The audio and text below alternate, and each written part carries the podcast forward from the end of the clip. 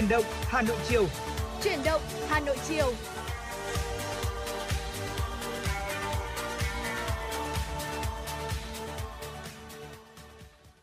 À, xin được gửi lời chào một uh, tháng mới, một tháng cuối cùng của năm 2021 tới tất cả những quý vị thính giả đang đón nghe truyền động Hà Nội buổi chiều ngày hôm nay. À, thưa quý vị thân mến, ngày hôm nay thì Tuấn Hiệp cùng với Bảo Nhật sẽ cùng đồng hành cùng với quý vị trong 120 phút của chương trình truyền động Hà Nội buổi chiều và hy vọng rằng những thông tin mà chúng tôi uh, gửi tới quý vị và các bạn những uh, phần chia sẻ của chúng tôi nữa thì sẽ giúp cho quý vị sẽ có một uh, buổi chiều ngày thứ tư giữa tuần thật là nhiều niềm vui. Vâng thưa quý vị, bên cạnh những thông tin mà chúng tôi sẽ gửi đến cho quý vị thì còn có những yêu cầu âm nhạc mà trong buổi chiều ngày hôm nay Tuấn Hiệp và Bảo Nhật cũng sẽ cung cấp và gửi đến cho quý vị để giúp cho chúng ta sẽ có một uh, buổi chiều thật nhiều năng lượng và niềm vui. Hiện tại theo những gì mà chúng tôi đang ghi nhận được uh, về nhiệt độ bên ngoài tại khu vực Đài Phát thanh và Truyền hình Hà Nội đang ở mức là 23 độ C. Một nền thời tiết cũng khá là dễ chịu đúng không ạ? Vâng ạ. Mọi người cũng có nói là ngày hôm nay thời tiết cũng đẹp, cũng rất là ủng hộ cho việc ra ngoài mình đi làm, đi chơi hay đi công tác hay bất kỳ đâu đó chẳng nữa thì cũng rất là phù hợp nhưng tuy nhiên quý vị mình cũng hết sức lưu tâm vào sáng sớm hay là vào tối muộn thì nhiệt độ sẽ có những cái mức giảm sâu nó chỉ còn khoảng từ 10 17 ờ, cho đến 18 độ C mà thôi mình vâng. cũng hết sức lưu tâm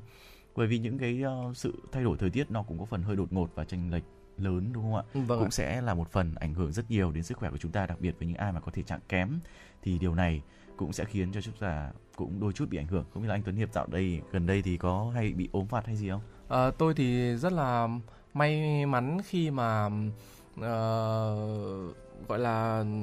không có một chút vấn đề gì về sức khỏe ốm đau cả chỉ có điều là nói nhiều quá làm việc nhiều quá nên là yeah. Dạ. thành ra là cái cái cổ họng nó hơi có một chút vấn đề thôi à, quay trở lại với một chút các tin tức về à, thời tiết à, tiếp nối với những cái thông tin mà, mà bảo nhật vừa chia sẻ thì thưa quý vị là với các tỉnh thành tại à, à, bắc bộ thì do đã, đã nằm sâu trong khối không khí lạnh nên là trời sẽ không mưa sáng sớm thì sẽ có sương mù nhẹ dài rác. À, nhiệt độ thấp nhất chỉ ở khoảng từ 11 cho tới 14 độ. Những cái nơi vùng núi sẽ từ 7 cho tới 10 độ và đặc biệt là ở những cái nơi vùng núi cao thì có thể là dưới 5 độ trời sẽ rét buốt. À, còn vào ban ngày thì nhiệt độ sẽ tăng lên và nhỉnh hơn đôi chút trong khoảng là từ 21 cho tới 24 độ. À, còn cụ thể đối với thủ đô Hà Nội của chúng ta thì trong 24 giờ tới thì sẽ duy trì kiểu thời tiết là không mưa. À, sáng sớm thì sẽ có sương mù nhẹ dài rác với nhiệt độ thấp nhất là từ 14 cho tới 16 độ. Còn vào ban ngày thì trời sẽ có nắng với nhiệt độ ban trưa từ 22 đến 24 độ. Thế nên là quý vị à, cố gắng là chúng ta à, tùy thuộc vào tình hình thời tiết để mình sẽ có những cái trang phục phù hợp để khi mà ra ngoài làm việc.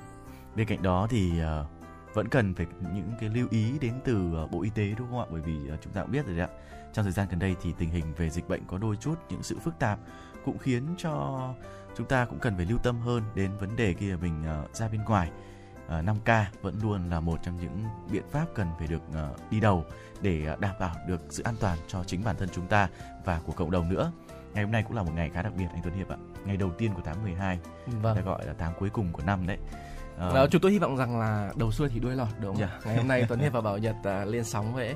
uh, FM96 với chuyển động Hà Nội buổi chiều thì hy vọng rằng một lời gửi, gửi, gửi một lời chúc nho nhỏ tới tất cả quý vị thính giả uh, cũng như là ekip thực hiện chương trình của chúng tôi đang ngồi ngoài kia một uh, tháng mới uh, nhiều sức khỏe, nhiều niềm vui và chúng ta uh, có một năm 2021 đã vất vả nhiều rồi thì yeah. Dạ. hy vọng rằng là uh, cái tháng cuối cùng này chúng ta sẽ bớt đi một chút sự vất vả và có thêm nhiều thành công mới.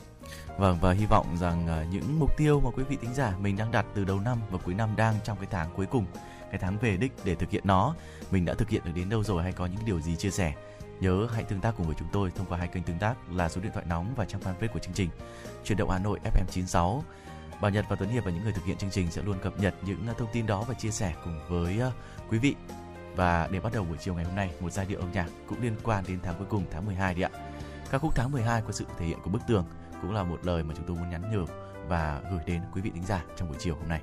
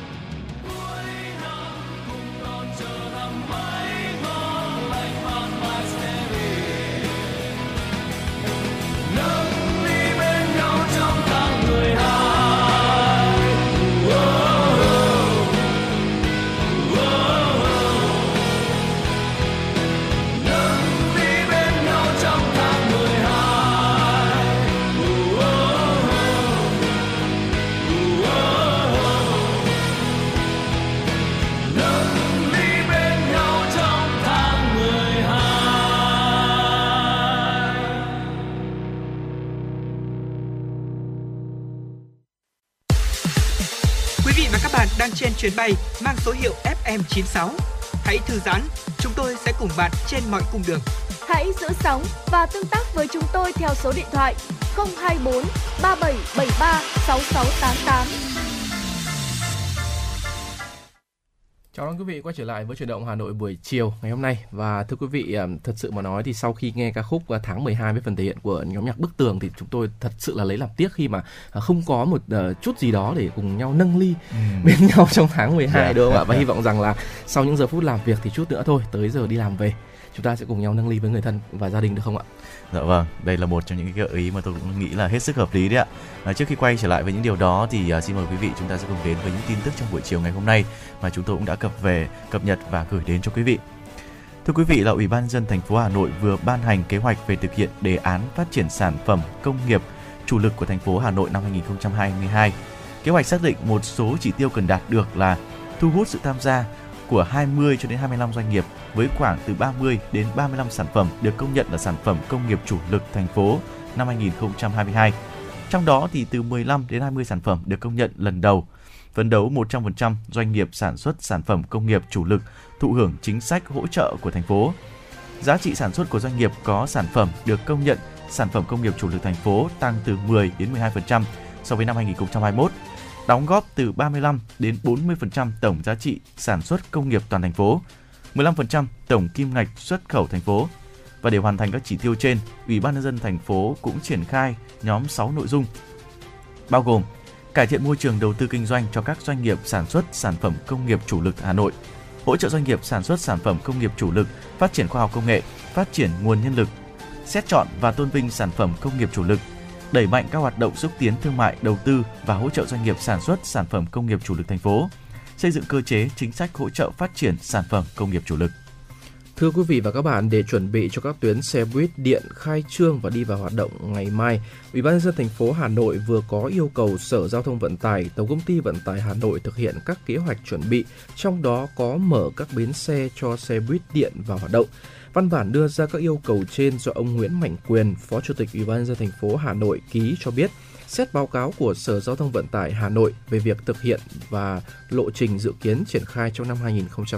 2021-2022 đối với các tuyến xe buýt điện để thực hiện thí điểm. Ý kiến của các sở ngành có liên quan như Sở Tài chính, Sở Kế hoạch và Đầu tư, Ủy ban nhân dân thành phố Hà Nội yêu cầu thực hiện một số nội dung. Cụ thể, chấp thuận đề xuất của Sở Giao thông Vận tải Hà Nội về việc quyết định thực hiện đặt hàng đối với 9 tuyến xe buýt điện để có thể hoạt động thí điểm. Thời gian thí điểm là tháng 12. Tổng công ty Vận tải Hà Nội chỉ đạo công ty cổ phần Bến xe Hà Nội giả soát sắp xếp bố trí các khu vực đỗ xe dành cho các tuyến xe buýt điện có điểm đầu cuối tại các bến xe, cụ thể là bến xe Giáp Bát, bến xe Mỹ Đình. Việc này phải đảm bảo đủ điều kiện về mặt bằng, vị trí đỗ trước khi tuyến xe buýt điện đi vào hoạt động.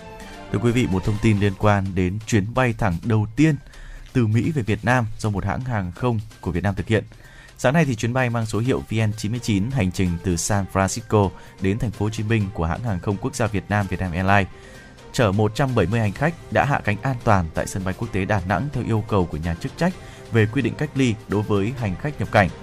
Đây được ghi nhận là chuyến bay thẳng thường lệ đầu tiên từ Mỹ về Việt Nam do một hãng hàng không Việt Nam thực hiện. Hành trình bay dài 14.000 km từ San Francisco đã đi qua 6 vùng quản lý không lưu bao gồm Canada, Alaska, Mỹ, Nga, Mông Cổ, Trung Quốc, Hồng Kông Trung Quốc và hạ cánh tại Đà Nẵng. Vietnam Airlines thì thông tin thêm, chuyến bay này được thực hiện bằng tàu bay Boeing 787-9 Dreamliner, một trong những dòng máy bay thân rộng hiện đại nhất thế giới và nằm trong số các tàu bay có tầm bay lớn nhất của hãng hiện nay. Với việc thiết lập hạ cầu hàng không San Francisco Hồ Chí Minh, Vietnam Airlines hiện là hãng hàng không duy nhất khai thác đường bay thẳng không điểm dừng giữa hai nước, giúp rút ngắn thời gian bay từ 3 đến 10 tiếng so với các đường bay có điểm dừng. Qua đó thì có thể tiết kiệm chi phí đáng kể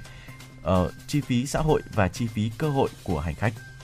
Sáng nay, Ban chỉ đạo quốc gia về phòng chống thiên tai đã tổ chức cuộc họp khẩn với các bộ ngành địa phương để triển khai biện pháp ứng phó với mưa lũ miền Trung. Dù mưa lớn tại Nam miền Trung đã qua giai đoạn đỉnh điểm, lũ trên các sông cũng đang rút nhưng khá chậm nên nhiều khu vực trũng thấp ven sông còn bị ngập. Dự báo đến chiều nay thì mực nước trên sông Côn qua trạm Thạnh Hòa, Bình Định vẫn ở mức báo động 3, còn sông Ba qua hai trạm Củng Sơn và Phú Lâm, Phú Yên giao động từ báo động 2 đến báo động 3. Ban chỉ đạo quốc gia về phòng chống thiên tai đề nghị các khu vực bị ảnh hưởng cần triển khai thực hiện chỉ đạo của Thủ tướng Chính phủ về việc chủ động triển khai biện pháp ứng phó mưa lũ, lũ quét, xa lở đất, đảm bảo an toàn tính mạng của người dân và công trình cơ sở hạ tầng, vận hành hồ chứa để giảm lũ cho hạ du, đặc biệt giả soát lại về quy trình xả nước vì thực tế nếu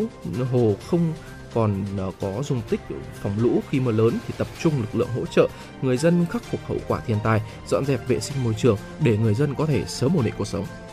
Vâng quý vị cũng liên quan đến những ờ, công tác và tình hình về ờ, mưa mưa lũ thì chúng tôi cũng có một thông tin cũng xin được cập nhật đến cho quý vị. Mưa lớn nhiều ngày tại Phú Yên thì đang khiến cho hàng chục ngôi nhà bị ngập. Ban chỉ đạo ờ, Ban chỉ huy phòng chống thiên tai và tìm kiếm cứu nạn tỉnh Phú Yên cho biết là đến 7 giờ sáng ngày hôm nay, mùng 1 tháng 12, Ờ,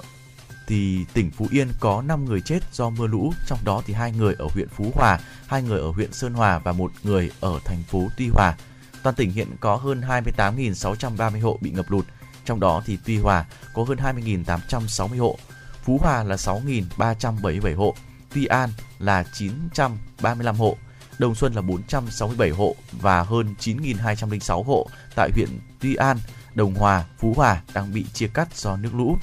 Và trong 4 ngày qua, tại khu vực ờ, các tỉnh Nam Trung Bộ và Tây Nguyên đã liên tiếp xảy ra mưa lớn kéo dài. Tổng lượng mưa một số nơi lên tới trên 800 mm. Và đồng thời thì các hồ thủy điện, ờ, hồ thủy lợi đã phải xả nước để điều tiết lũ để đảm bảo an toàn. Nhiều nơi đã xảy ra ngập lụt sâu, sạt lở đường gây chia cắt giao thông. Một số người dân đã bị uh, nạn lũ cuốn trôi và hàng chục nghìn hộ dân đã bị ảnh hưởng do ngập lụt, đặc biệt là tại uh, các khu vực các tỉnh như là Bình Định, Phú Yên đã xảy ra ngập lụt ở trên diện rộng. Và mưa lớn trong 5 ngày qua đã khiến tỉnh Phú Yên bị ngập nặng các tuyến đường liên tỉnh, xã và huyện đã bị ngập sâu và chia cắt tại một số vị trí ngầm thì tràn mức ngập phổ biến từ 0,4 đến 1,5 mét, gây ách tắc giao thông, sạt lở bồi lấp, sụt lún ở nền đường và mặt đường. Nhiều ruộng và đồng tại Phú Yên cũng bị ngập sâu từ 1 đến 1,5 mét. Các tuyến đường trong khu dân cư thì bị ngập từ 0,8 đến 1,5 mét. Bên cạnh đó, hàng nghìn nhà dân cũng đã bị ngập đến 1 mét. Nước về dâng nhanh, nhiều người dân đi làm không kịp trở về nhà và nhiều người dân cũng không kịp sơ tán. Các địa phương đã cùng với các lực lượng tại chỗ vận động hướng dẫn người dân lên chỗ cao để đảm bảo được an toàn. Và đây là thông tin tiếp theo liên quan đến tình hình về bão lũ mà chúng tôi cũng xin phép được cập nhật đến cho quý vị. À, vâng ạ thưa quý vị vừa rồi chúng tôi có đề cập tới một tin tức đó chính là việc uh, Ủy ban nhân dân thành phố Hà Nội có yêu cầu các sở ngành liên quan về việc vận hành uh, các tuyến xe buýt điện. Và cùng với niềm vui đó thì tại uh, uh, triển lãm xe hơi Los Angeles Auto Show của Mỹ vừa qua thì uh, Việt Nam chúng ta cũng đã có hai cái tên À, tham dự uh, triển lãm ô tô xe hơi này. Đó chính là hai chiếc xe SUV điện uh, do hãng VinFast uh, giới thiệu tới ờ, người tiêu dùng đó chính là VFE 35 và VFE 36. Đây là những cái bước khởi đầu cho các cái chiến dịch chinh phục thị trường quốc tế của uh, nhãn hàng VinFast. À, một số công nghệ trên hai mẫu xe điện này thì được phát triển bởi ờ, VinAI, VinVatic và VinBig Data là các công ty thành viên thuộc hệ sinh thái của tập đoàn Vingroup. À, các giải pháp về trí tuệ nhân tạo, nghiên cứu phát triển tính năng thông minh từ các công ty này thì hứa hẹn sẽ giúp cho VinFast tạo nên cái lợi thế cạnh tranh rất là khác biệt. Còn với thị trường Việt Nam chúng ta thì ờ, nhãn hàng Vin ờ, công ty VinFast thì cũng đã ờ, giới thiệu tới người tiêu dùng một mẫu xe điện đó chính là mẫu xe VFE 34 thì trong tương lai gần thôi thì sẽ chúng ta sẽ người tiêu dùng sẽ được đón nhận cái mẫu xe này à, thông qua các cái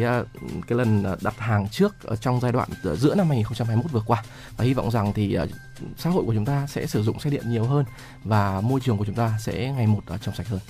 Vâng thưa quý vị, vừa rồi là một số những thông tin mà chúng tôi cập nhật đầu buổi chiều dành cho quý vị thính giả. Bên cạnh những thông tin, những chuyển động mới nhất của thủ đô thì những yêu cầu âm nhạc cũng sẽ liên tục được chúng tôi cập nhật.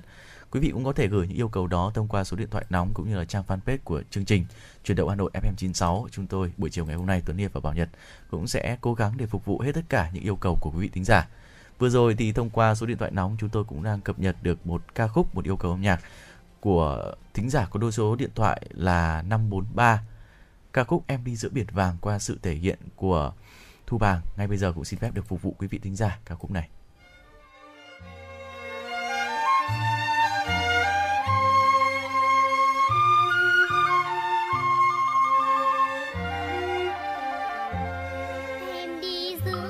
biển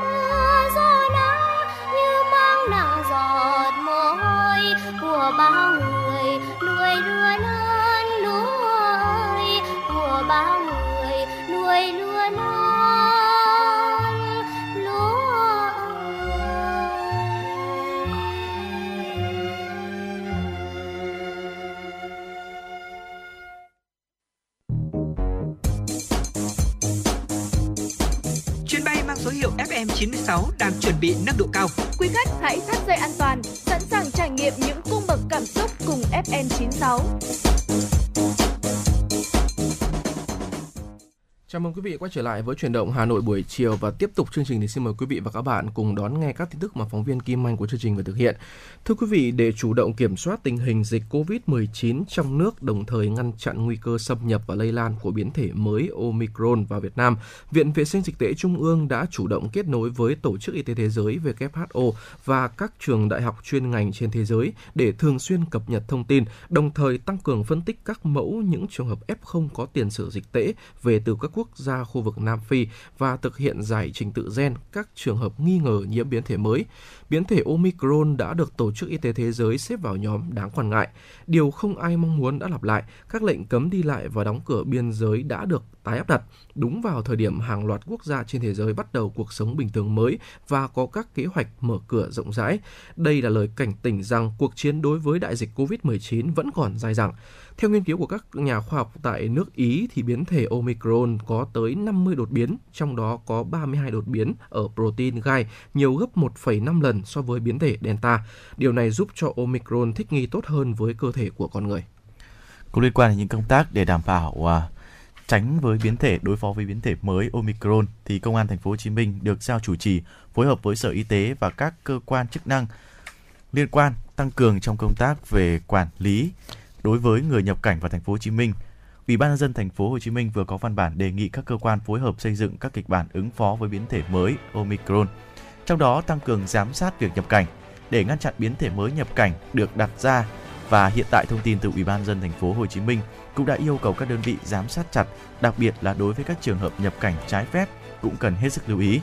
Lãnh đạo thành phố Hồ Chí Minh cũng yêu cầu các ban ngành phải chủ động chuẩn bị các tình huống, kịch bản, kế hoạch, tránh bị động, lúng túng, cần phát huy những kết quả đã đạt được, tiếp tục tăng cường các biện pháp phòng chống dịch bệnh, đồng thời thì nhanh chóng phục hồi kinh tế. Ngoài ra, các quận huyện, thành phố Thủ Đức cũng khẩn trương triển khai thực hiện quy chế phối hợp quản lý, tổ chức chăm sóc F0 tại nhà và tại cơ sở thu dung điều trị COVID-19 trên địa bàn.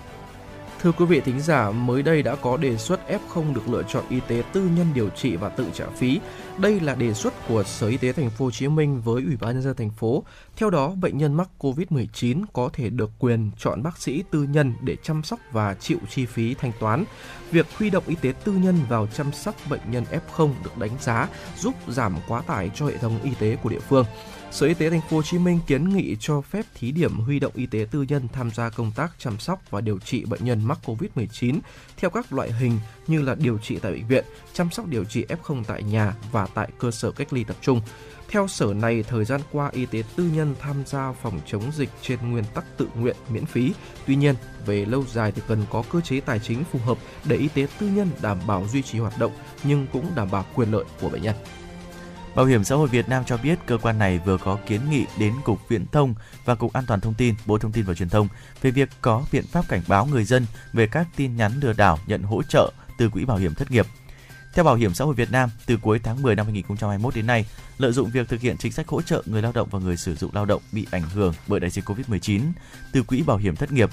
đã xuất hiện nhiều đầu số lừa đảo người dân về việc nhận hỗ trợ từ quỹ nhằm chiếm đoạt tiền ở trong tài khoản cá nhân của người dân.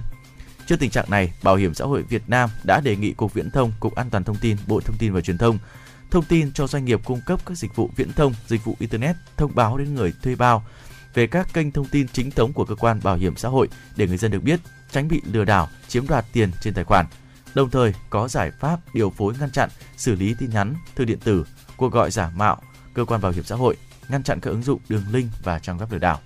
Vừa rồi là các tin tức mà chúng tôi vừa cập nhật tới quý vị và các bạn và quý vị thính giả cũng đừng quên số điện thoại nóng của chương trình chuyển động Hà Nội chiều 024 3773 6688 là nơi để quý vị có thể cập nhật các tin tức mới cũng như là gửi tặng bạn bè người thân của mình hoặc là đón nghe những cái ca khúc mà quý vị yêu thích. Quý vị đừng quên số điện thoại đó và uh, trang fanpage chuyển động Hà Nội FM96 quý vị nhé. À, và thưa quý vị, uh, tháng 12 ấy, thì được uh, nhiều người coi là tháng của tình yêu, của tình ừ. thân và là cái tháng uh, khép lại một năm vừa qua và À, chuẩn bị chào đón cho một năm mới. À, tháng 12 cũng là tháng của những ngày lễ cũng rất là quan trọng ạ và nó là tháng kết thúc cho một năm cũ, à, chuẩn bị một năm mới với nhiều dự định mới, nhiều niềm hy vọng mới. À, và bước sang tháng 12 thì không chỉ riêng Việt Nam chúng ta mà cũng có rất nhiều các quốc gia ở trên thế giới sẽ cùng nhau sẽ có những cái ngày kỷ niệm ở trong tháng này và nó có rất là ờ, có nhiều các cái ý nghĩa ờ, to lớn và đặc biệt. À, ví dụ cụ thể như là ví dụ như là ngày Giáng sinh này à, hoặc là đối với Việt Nam chúng ta thì có một ngày cũng khá quan trọng đó chính là ngày thành lập Quân đội Nhân dân Việt Nam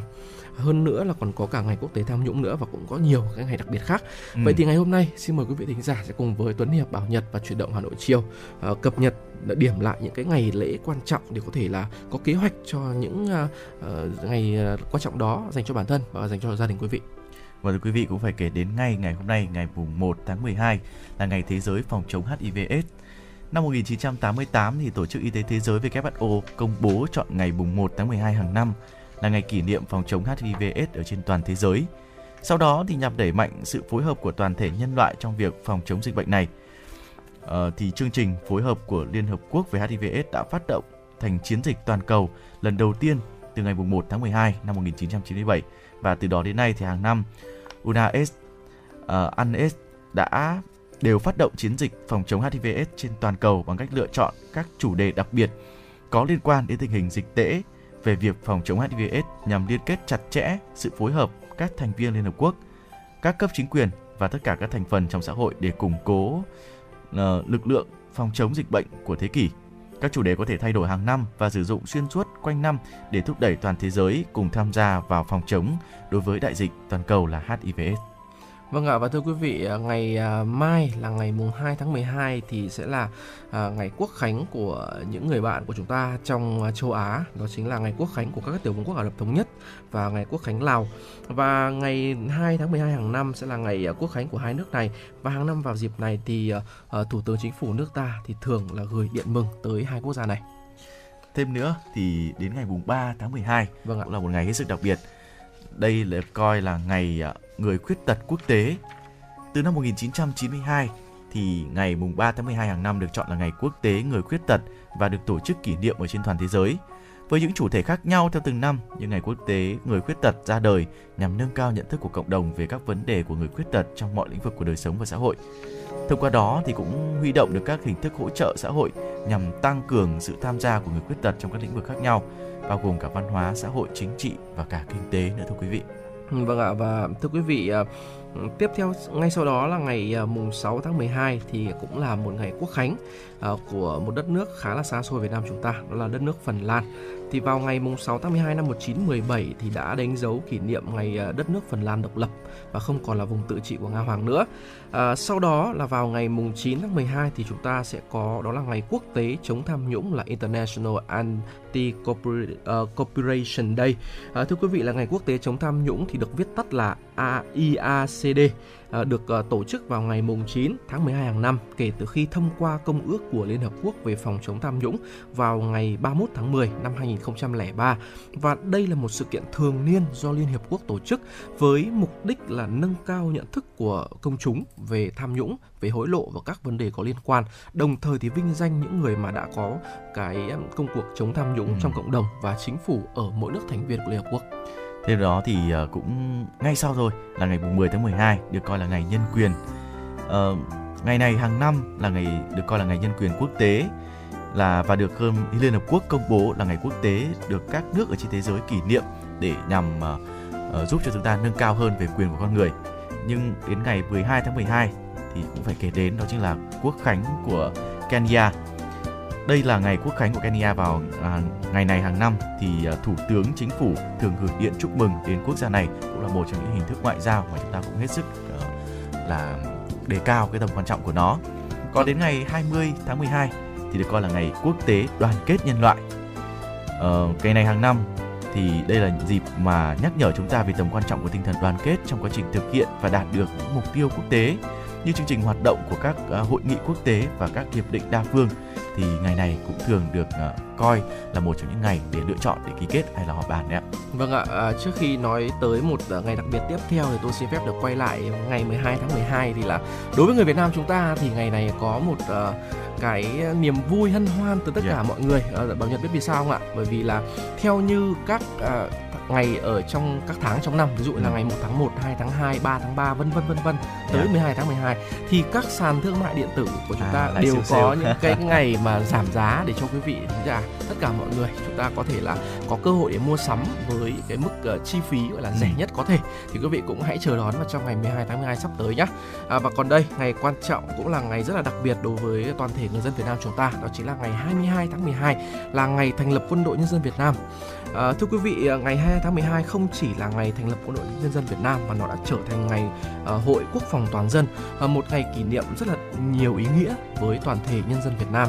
À, tháng 12 năm 1944 thì lãnh tụ Hồ Chí Minh đã ra chỉ thị thành lập đội Việt Nam tuyên truyền giải phóng quân. Hàng năm thì cứ tới ngày này thì toàn dân Việt Nam lại tổ chức các hoạt động hướng vào chủ đề quốc phòng quân đội nhằm à, tuyên truyền sâu rộng các cái truyền thống đánh giặc giữ nước của dân tộc ta và phẩm chất bộ đội cụ Hồ, giáo dục tới mọi người lòng yêu nước, yêu chủ nghĩa xã hội, động viên mọi công dân chăm lo củng cố quốc phòng, xây dựng quân đội và bảo vệ tổ quốc. Và nhân dịp ngày 22 tháng 12 thì quân và dân cùng hướng về để chào đón 74 năm ngày thành lập Quân đội Nhân dân Việt Nam, ngày Quốc phòng toàn dân và là ngày đội Việt Nam tuyên truyền giải phóng quân ra đời. Một số các hoạt động như là meeting, hội thảo, hội nghị, đoàn kết ờ, quân dân, rồi thì giáo dục truyền thống, biểu diễn văn nghệ, đại hội thanh niên, thi đấu thể thao vân vân thì sẽ được diễn ra ở khắp nơi trên ờ, toàn thể Việt Nam chúng ta. Vâng, và ngày 25 tháng 12, một ngày có lẽ là sẽ khiến nhiều người cảm thấy vui mừng và phấn chấn hơn đúng không ạ? Theo đúng như quy định thì à, ngày lễ Giáng sinh là ngày lễ quan trọng đối với những người theo đạo Thiên Chúa giáo. Theo đó, Giáng sinh là một ngày kỷ niệm Chúa Giêsu được sinh ra. Trong những ngày này thì mọi người thường quây quần và đoàn tụ với nhau cùng chia sẻ những thành công và khó khăn của năm qua, đồng thời thì cũng cầu chúc một năm mới tốt đẹp hơn. Ngày lễ Giáng sinh thường được tổ chức từ đêm ngày 24 cho đến hết ngày 25. Trong đó thì lễ chính thức là vào ngày 25 tháng 12 và được gọi là lễ chính ngày. Còn lễ trong đêm 24 tháng 12 thì được gọi là lễ vọng. Nhưng mà tôi thì thấy là mọi người hay đi chơi vào lễ vọng nhiều hơn đúng dạ vâng. trong đó thì đêm 24 là thời điểm trước ngày lễ Giáng sinh. Trong lúc này thì mọi gia đình đều cố gắng thực hiện là hoàn thành và trang hoàng cái uh, không gian trong gia đình của mình được một cách đẹp nhất sao cho lung linh nhất. Ngoài ra thì mọi người còn chuẩn bị thức ăn những món quà giáng sinh ý nghĩa để tặng cho những người thân ở trong gia đình một trong những hình ảnh đặc trưng của ngày lễ Noel đó là hình ảnh ông già Noel chui ra từ ống khói để tặng quà Giáng sinh cho các gia đình. Bây giờ tôi nghĩ là chắc không chui được đâu bởi vì làm gì còn ống khói đúng không ạ? Dạ vâng. Vâng à, chính bởi vậy mà ngày lễ Giáng sinh được cho là ngày lễ được tất cả trẻ em mong đợi nhất trong năm. Ngày 25 tháng 12 là ngày lễ Giáng sinh chính thức. Vào ngày này thì mọi người trong gia đình bạn bè thường ngồi dùng bữa cùng với nhau và không thể uh, thiết vào ngày nào thì đây thường uh, có một cái món ăn rất là đặc trưng đó chính là gà tây. Dạ nhưng vâng. mà tuy nhiên thì ở Việt Nam thì ít dùng hơn. Nhưng mà các nước phương Tây và những gia đình mà theo đạo Thiên Chúa ấy, thì thường là sử dụng gà tây rất nhiều. Sau đó thì mọi người có thể cùng đi dạo phố và tham gia vào các hoạt động vui chơi Noel tại các nhà thờ. Và những ngày này thì đường phố thường được trang trí rất là rực rỡ và bắt mắt. Năm ngoái tôi thấy là cũng khá là đông vui đúng không ạ? Nhưng mà tôi nghĩ là năm nay có thể là sẽ có những cái sự khác biệt và mọi thứ nó cũng sẽ phần nào đấy ờ, hơi lắng xuống một chút bởi vì tình hình dịch bệnh còn vẫn còn đang có nhiều sự phức tạp thì hy vọng là từ giờ cho đến thời gian đấy mặc dù là ngắn thôi hy vọng cũng không được quá lớn nhưng mà tôi nghĩ là dịch bệnh cũng sẽ phần nào giảm bớt và chúng ta sẽ có được những cái ngày lễ trong tháng cuối năm này nó cũng vui vẻ và hiệu nhịp hơn. Dạ vâng ạ, tôi nghĩ rằng là không ai đánh thuế giấc mơ cả, dạ. nên là mình cố gắng mơ ước và từ cái mơ ước đó mình tạo động lực cho mỗi ừ. người để chúng ta cùng nhau uh, giữ sức khỏe thật tốt và À, tuân thủ các nguyên tắc do Bộ Y tế cũng như là chính phủ đặt ra để chúng ta làm sao mà giảm giảm thiểu uh, thiệt hại giảm thiểu tối thiểu nhất về cái việc mà lây lan dịch bệnh à, quý vị thân mến là cái, cái ngày lễ giáng sinh ấy, thì như bảo nhật có vừa chia sẻ là cái ngày lễ mà được tất cả các trẻ em yeah. Dạ. mong đợi nhất nhưng mà tôi thú thật với quý vị là chúng tôi những người à. mà gọi là làm cha làm mẹ thì rất là ừ. đau đầu với mỗi khi mà mùa giáng sinh đến thật ra thì trong một năm có rất là nhiều những cái ngày mà để cho tặng quà cho các em nhỏ thế nên là cứ với mỗi một món quà được trao tặng với một cái ngày trôi qua thì chúng tôi không biết rằng là sẽ phải tặng gì cho tới cho các bé tiếp Ừ. theo thế nên là mặc dù ở các bé vui thật đấy mỗi năm sẽ có được tặng quà mới đấy nhưng mà chúng tôi là những người mà mà khá là đau đầu. đau, đau đầu khi mà phải lựa chọn cho người thân người quen của mình những cái món quà để gửi tặng vào những cái dịp như là giáng sinh sắp tới Ừ, và tôi hy vọng là thông qua trang fanpage thì chúng tôi cũng sẽ nhận được những gợi ý của quý vị thính giả về những món quà Giáng sinh hay những món quà trong những ngày lễ sắp tới của chương trình đúng không ạ? vâng Và nếu quý vị có những yêu cầu nào, có những góc nhìn hay là câu chuyện nào chia sẻ về những ngày lễ đó cũng có thể chia sẻ với chúng tôi thông qua số điện thoại nóng và trang fanpage của chương trình. vâng Vừa rồi thì chúng tôi cũng vừa nhận được một yêu cầu âm nhạc là ca khúc Nơi ấy bình yên qua sự thể hiện của Thảo Trang. Cũng xin phép được phục vụ tới quý vị thính giả trước khi chúng tôi quay trở lại với những chuyên mục hấp dẫn tiếp theo của chuyển động Hà Nội chiều ngày hôm nay.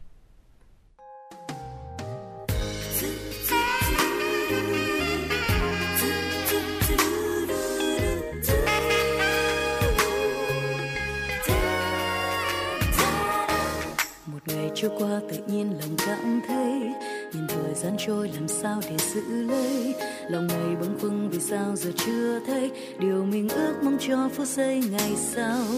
Một ngày lên quanh nhiều nơi từng góc phố vì đời qua đi còn bao điều khốn khó. Từng ngày lấy hoay bàn chân trần sương gió chẳng thể thoát đi bao buồn lo. Giật mình nhìn lại thời gian đã cuốn trôi tiếc giờ đây cuộc đời là lối đi. Sóng gió vây quanh làm sao để đưa đi. Thảnh thơi tìm về nơi ấy bình yên một thời của chính ta. Xóa hết bao nhiêu ngày qua, nhọc nhằn theo cuộc sống. Thôi, dừng lại đây, ta ước mơ.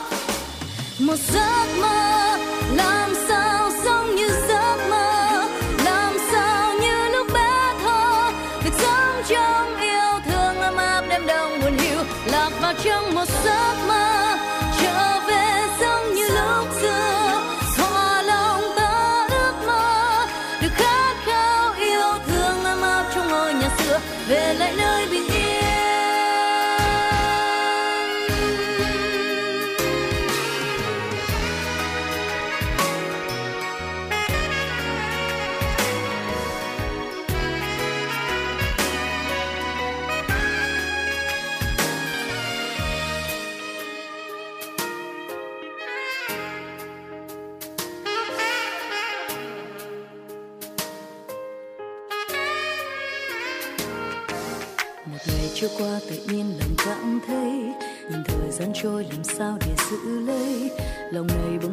sao giờ chưa thấy điều mình ước mong cho phút giây ngày sau? Một ngày lên quanh những nơi từng góc phố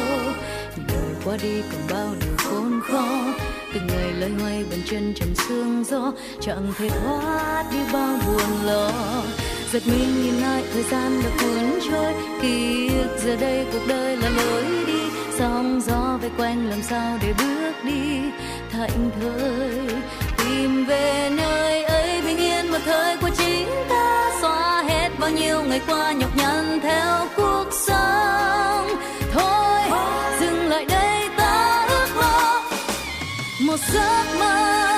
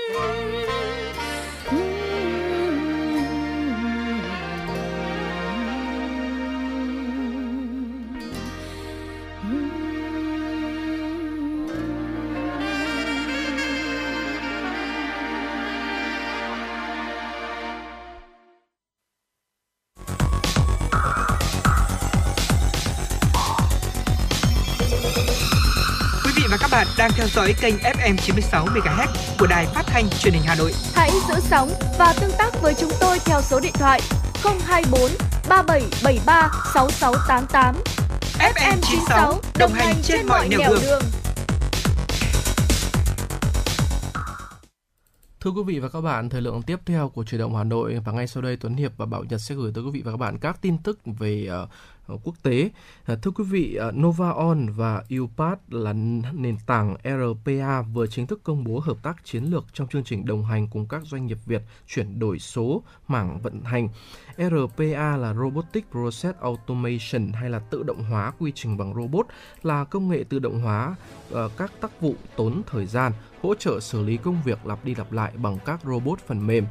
Theo Gartner thì RPA sẽ là một trong những xu hướng công nghệ bùng nổ nhất trong tương lai với giá trị thị trường đạt tới 1,9 tỷ đô la Mỹ trong năm 2021 và giữ vị trí là lĩnh vực phát triển nhanh nhất trong thị trường phần mềm doanh nghiệp. RPA hiện đang được ứng dụng phổ biến nhất trong các bộ phận của mảng vận hành như là kế toán, nhân sự, chăm sóc khách hàng. Nhằm nắm bắt xuông đó thì tập đoàn Novon công bố hợp tác cùng với UiPath là nền tảng RPA số với 190 khách hàng doanh nghiệp Fortune 500 để đồng hành cùng các doanh nghiệp Việt chuyển đổi số mảng vận hành. Thưa quý vị, từ ngày hôm qua, thành phố Seoul, Hàn Quốc đã bắt đầu triển khai dịch vụ vận tải sử dụng xe tự hành có thu phí với ba chiếc xe ô tô con tự hành tại khu vực phường uh, Sangam, quận uh, Mapo. Đây sẽ là xe tự hành được khai thác thương mại đầu tiên tại Hàn Quốc. Tài xế sẽ không phải cầm vô lăng, khách hàng có thể gọi xe bằng ứng dụng thông minh trên điện thoại di động. Đến cuối tháng 12, thành phố sẽ vận hành tổng cộng 6 xe tự hành, trong đó có một xe buýt, xe chạy vòng quanh các khu vực ga DMC, sân vận động World Cup, công viên World Cup, Khoảng hơn một tháng sau khi vận hành miễn phí, các xe tự hành sẽ chuyển sang thu phí từ tháng 1 năm sau. Mức phí với xe buýt tự hành là 1.200 won trên một lượt, khoảng 1 đô la Mỹ trên một lượt. Xe con tự hành là dưới 3.000 won trên một lượt, khoảng 2,5 đô la Mỹ trên một lượt. Mục tiêu của chính quyền thành phố là khai thác trên 50 xe tự hành riêng tại khu vực phường à, Sangan và quận Mapo cho tới năm 2026. Ở một thông tin khác, thưa quý vị, xây nhà giống hệt ngôi đền nổi tiếng Taj Mahal. Mới đây thì một giáo viên người Ấn Độ đã xây nhà giống với ngôi đền nổi tiếng này để thể hiện tình yêu với người vợ của mình. Ngôi nhà mà ông Chu xây uh, ờ, xây dựng uh, dành cho vợ của mình có kích thước bằng 1 phần 3 ngôi đền Taj Mahal thật, có 4 phòng ngủ, một thư viện và một phòng thiền. Toàn bộ công trình xây dựng này thì trong 3 năm với tổng chi phí vào khoảng là 260.000 đô la Mỹ. Ờ, ngôi nhà được làm từ đá cẩm thạch như là ở đền Taj Mahal thật và có mái hình vòm. Phần tường trang trí nội thất chi tiết khắc họa ở bên trong ngôi nhà cũng được làm giống như thật so với đền Taj Mahal. Đền Taj Mahal thì không chỉ là một trong 7 kỳ quan của thế giới mà nó còn là biểu tượng về tình yêu. À, ngôi nhà do ông Chu xây và vợ ở, ở thì có rất là nhiều người địa phương và những du khách nước ngoài quan tâm và ghé thăm. Thưa quý vị, tại Mỹ, thanh kiếm mà hoàng đế Napoleon Bonaparte đeo trên người khi ông tổ chức một cuộc đảo chính năm 1900 1799 sẽ được đưa ra đấu giá vào cuối tuần này. Thanh kiếm trên của hoàng đế Napoleon Napoleon Bonaparte được đưa ra đấu giá cùng với 5 món vũ khí khác thuộc về vị hoàng đế Pháp này. Các vũ khí sẽ được đưa ra bán đấu giá từ ngày mùng 3 đến ngày mùng 5 tháng 12 do công ty đấu giá Rhodes Island có trụ sở tại Illinois, Mỹ chủ trì và được định giá từ 1,5 triệu đến 3,5 triệu đô la Mỹ. Các nhà đấu giá cho biết thanh kiếm cùng với bao kiếm là vương miện ngọc quý của bộ sưu tập. Việc bán đấu giá sẽ được tổ chức qua cả phương thức đấu giá trực tiếp và trực tuyến. Món vũ khí này được chế tạo bởi Nicolas Nobel botes giám đốc nhà máy sản xuất vũ khí nhà nước của Visali vào thời điểm đó. Sau khi lên ngôi hoàng đế thì uh, Napoleon được cho là đã tặng thanh kiếm cho tướng quân Jim Androche Junot, nhưng vợ của vị tướng này sau đó buộc phải bán nó để trả nợ. Thanh kiếm đã được uh, một bảo tàng ở London Anh mua lại. Một nhà sưu tập người Mỹ là chủ nhân cuối cùng của thanh kiếm, nhưng người đàn ông này đã qua đời trong thời gian gần đây. Chính vì thế, uh, những cái sản phẩm này đang được đưa ra đấu giá. Vâng ạ, cảm ơn ờ, những tin tức mà, mà Báo Nhật cùng với tôi đã chia sẻ tới quý vị và các bạn và ờ, thưa quý vị ờ, nhắc về thời gian ấy thì bây giờ về lịch dương thì chúng ta ừ. đã là những cái tháng là cái tháng cuối cùng của năm 2021 rồi. Nhưng mà về lịch âm theo phương Đông thì chúng Dạ. ta cũng dần dần đi tới những tháng cuối cùng của năm Tân Sửu để chào đón một năm mới. À, và thưa quý vị, ừ, khi mà chúng ta gần hơn với những cái ngày như là ngày Tết Nguyên đán thì ờ, những cái phiên chợ Tết thì nó là một cái điều mà chúng ta không quá xa lạ nữa. Ừ. Và vào những ngày đầu xuân mới thì có một số địa phương có tục là mở những cái phiên chợ Tết đặc biệt và ở trong cái phiên chợ ấy thì người bán không quan trọng việc à, bán nhiều bán ít, bán đắt Ừ. hay rẻ mà họ chỉ muốn à, bán nhanh để lấy may để có thể là Dạ. à, làm ăn vào quanh năm. Còn có người thì đi tới chợ chỉ mong rằng là mua được một chút lộc gì đó đầu năm hay là cái sự may mắn suôn sẻ trong một năm mới. Và những cái phiên chợ này nó không chỉ là nơi mua bán hàng hóa mà nó là những nơi mà chúng ta trao gửi đi những cái nụ cười, những cái niềm hạnh phúc và để chờ đón cho một năm mới với nhiều hạnh phúc mới và thành công may mắn. Vâng thưa quý vị ờ,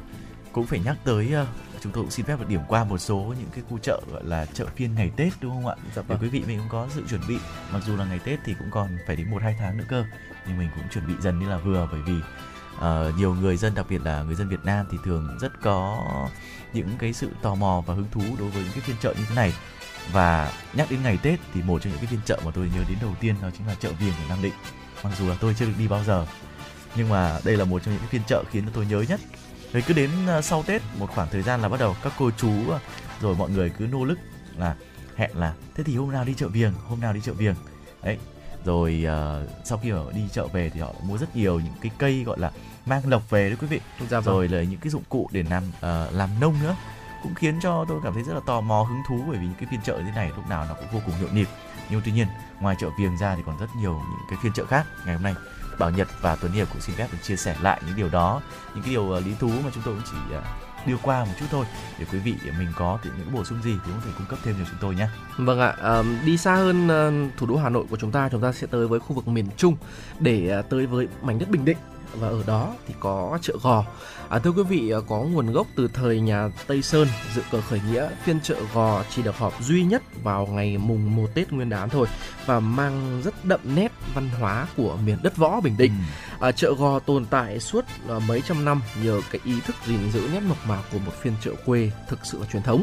À, khác với những cái phiên chợ họp thường ngày thì chợ Gò là như một lễ hội vui xuân khi Yeah. mà tiếng pháo giao thừa vừa dứt thì người dân các à, vùng à, xung quanh đó thì mang tới à, chợ Gò những cái sản vật địa phương của mình như là cánh rau, các loại trái cây rồi thực phẩm. À, nhưng mà nhiều nhất thì vẫn là trầu cau. À, người đem bán đến để lấy lộc đầu năm, còn người mua thì muốn mua một chút lộc đầu năm đó. Dạ. À, theo tục lệ thì à, khách hàng sẽ thường mua 12 lá trầu để tượng trưng cho 12 tháng ở trong năm và cùng với đó là hai trái cau chín đỏ, một chút vôi và một chùm sung với cái ý là nói lên cái sự sung túc giàu sang của một gia đình trong một năm mới. À, ngoài ra thì muối cũng là một mặt hàng rất là đắt khách ở chợ Gò bởi là à, một cái câu tục ngữ rất là cổ truyền thôi, đầu năm mua muối, cuối năm mua vôi. À, cái này là tôi cũng đầu năm cũng hay đi uh, chùa và sau đó là thấy ở hàng quán xung quanh bán rất nhiều muối đúng không? Mình cũng phải làm gói về. Dạ vâng. cũng chưa hiểu ý nghĩa nhiều lắm đâu. Dạ vâng ạ và có một à, để mà ý nghĩa ạ thì đơn giản thôi. Đầu năm chúng ta mua muối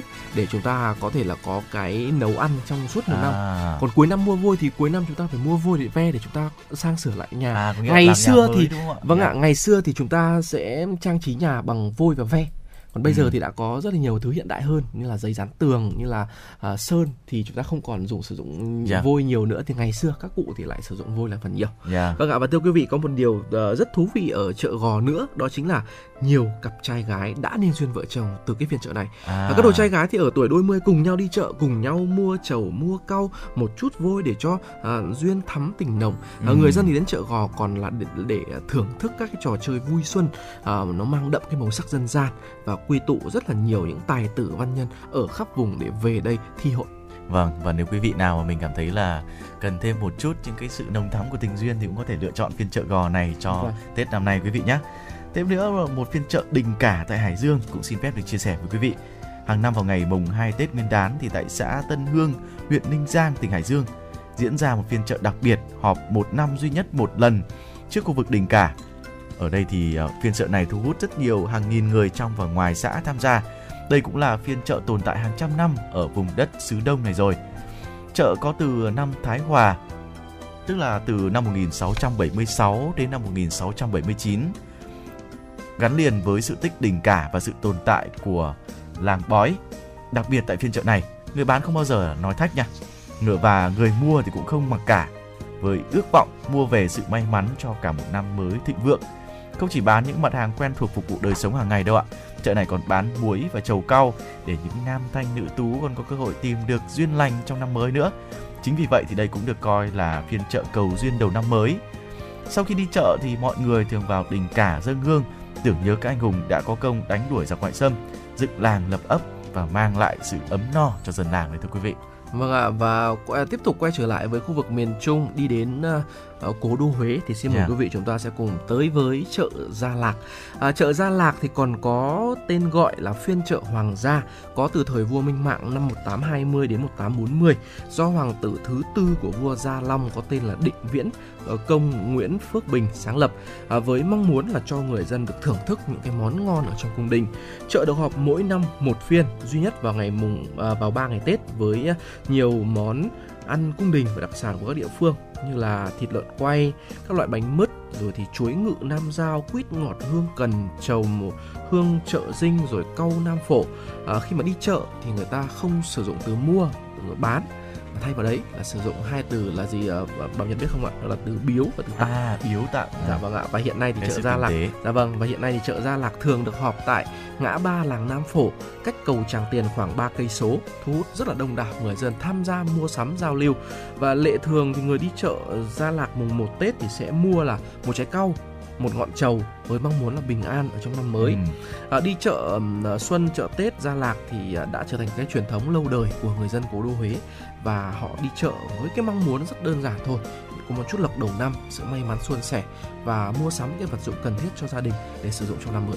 Vâng và với những ai mà mong muốn có được sự may mắn đầu năm thì chợ Viềng chúng tôi cũng đã nhắc đến từ ban đầu rồi là một trong những chợ không thể không nhắc tới rồi.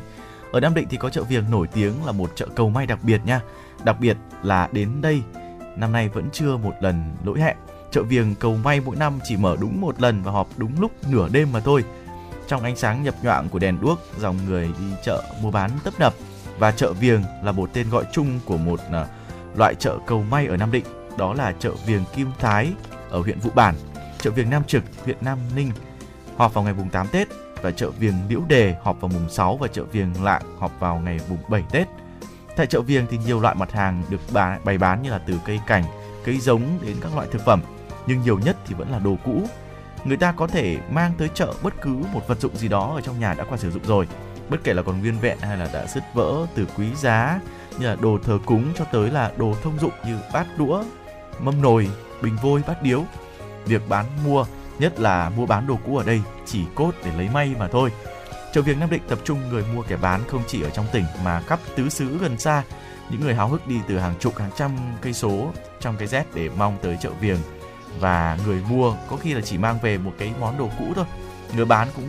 có thể là chỉ bán được vài chục nghìn đồng thôi nhưng mà tất cả đều vui vẻ bởi vì trong tâm niệm người ta thì đang cảm thấy là đang mang được may mắn về cho bản thân mình và gia đình của mình ạ. Vâng ạ và hy vọng rằng là với những cái chia sẻ của chúng tôi Tuấn Hiệp Bảo Nhật cùng với chủ động Hà Nội buổi chiều trong chương trình ngày hôm nay thì uh, chúng ta sẽ có uh, một cái mùa xuân mới chúng ta có thể là ừ. bằng một cách nào đó uh, chúng ta có thể tới với những cái khu chợ vừa rồi để chúng ta đi chợ Tết thăm thú tham quan khi mà sau một năm 2021 đã uh, có có quá nhiều biến động và yeah. có dạ. quá nhiều vất vả rồi thì chúng ta sẽ cầu mong cho một năm mới 2022 sẽ thật sự là khỏe mạnh và nhiều niềm vui, nhiều niềm hạnh phúc. À, và quý vị thân mến, quý vị thính giả đang nghe chuyển động Hà Nội buổi chiều của chúng tôi trên kênh phát thanh FM tần số 96 MHz của Đài Phát thanh và Truyền hình Hà Nội. Nếu quý vị thính giả có những uh, mong muốn, những chia sẻ hoặc là muốn gửi tặng người thân bạn bè những cái ca khúc thật hay thì hãy nhớ số điện thoại tổng đài của chương trình 024 3773 6688 cùng với fanpage chuyển động Hà Nội. Ờ, uh, FM96 thì sẽ là nơi đón nhận các yêu cầu của quý vị thính giả. Quý vị đừng quên nhé và một ngày uh, đầu tháng cũng xin được gửi lại một lời chúc nữa mặc dù là Tuấn Hiệp đã trong suốt hành trình ngày hôm nay chúng tôi đã gửi rất nhiều lời chúc rồi dạ vâng. nhưng cũng chúc uh, quý vị một ngày chúng ta đã có những cái làm việc học tập hiệu quả một tháng cuối cùng tháng về đích chúng ta sẽ có những sự xuân sẻ nhất định trong tháng này và chúng ta sẽ có một cái Tết thật đầm ấm bên gia đình và người thân. Đến đây thì thời lượng của chúng tôi cũng xin phép là sẽ chuyển sang một khung mới với những thông tin tiếp theo.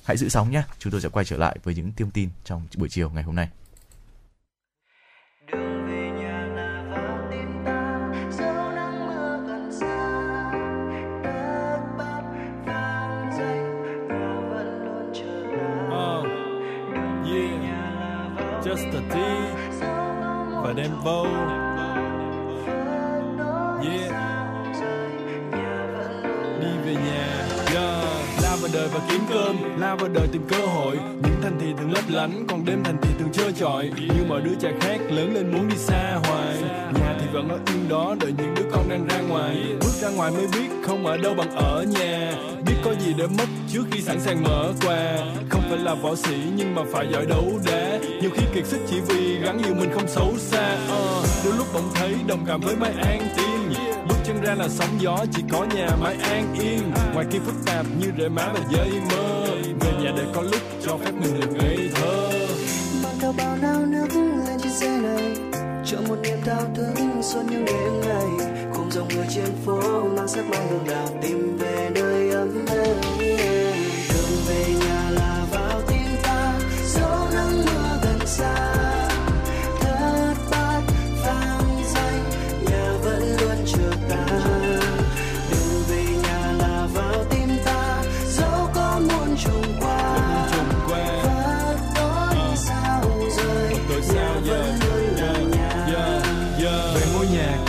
Nhiều chó nhiều gà Đám mang nói con khó chiều Và là thích gió trời hơn gió điều hòa. Uh, Về ăn cơm mẹ nấu Về mặc áo mẹ may Về đưa ba ra chợ mua cây đào cây mai về bày. Cả năm trời làm việc nhiều khi rã rời như cây máy. Uh, Về nhà thấy áp lực nhẹ như bất thổi cái là bay. Ấm êm hơn bếp lửa Ngọt bùi hơn lúa non. Nhà vẫn luôn ở đó Mong chờ những đứa con. Dẫu cho mưa cho nắng Không bao giờ nề hà. Hạnh phúc chỉ đơn giản là còn được về nhà hạnh phúc đi về nhà cô đơn đi về nhà thành công đi về nhà thất bại đi về nhà mệt quá đi về nhà mông lung đi về nhà chân vân đi về nhà không có việc gì thì đi về nhà không có việc gì thì đi về nhà đi về nhà đi về nhà đường về nhà là vào tim ta dẫu nắng mưa gần xa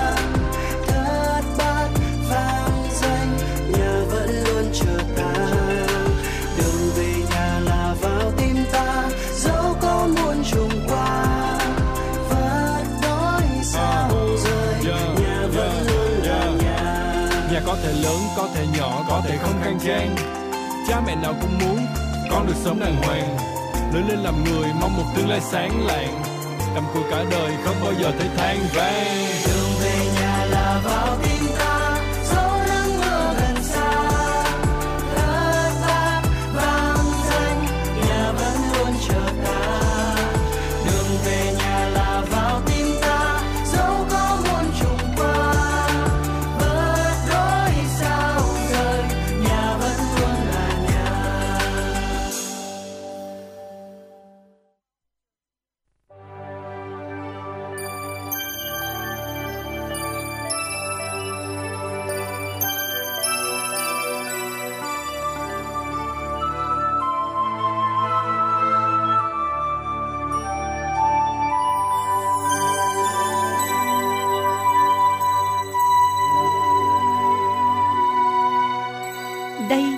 là đài phát thanh và truyền hình Hà Nội.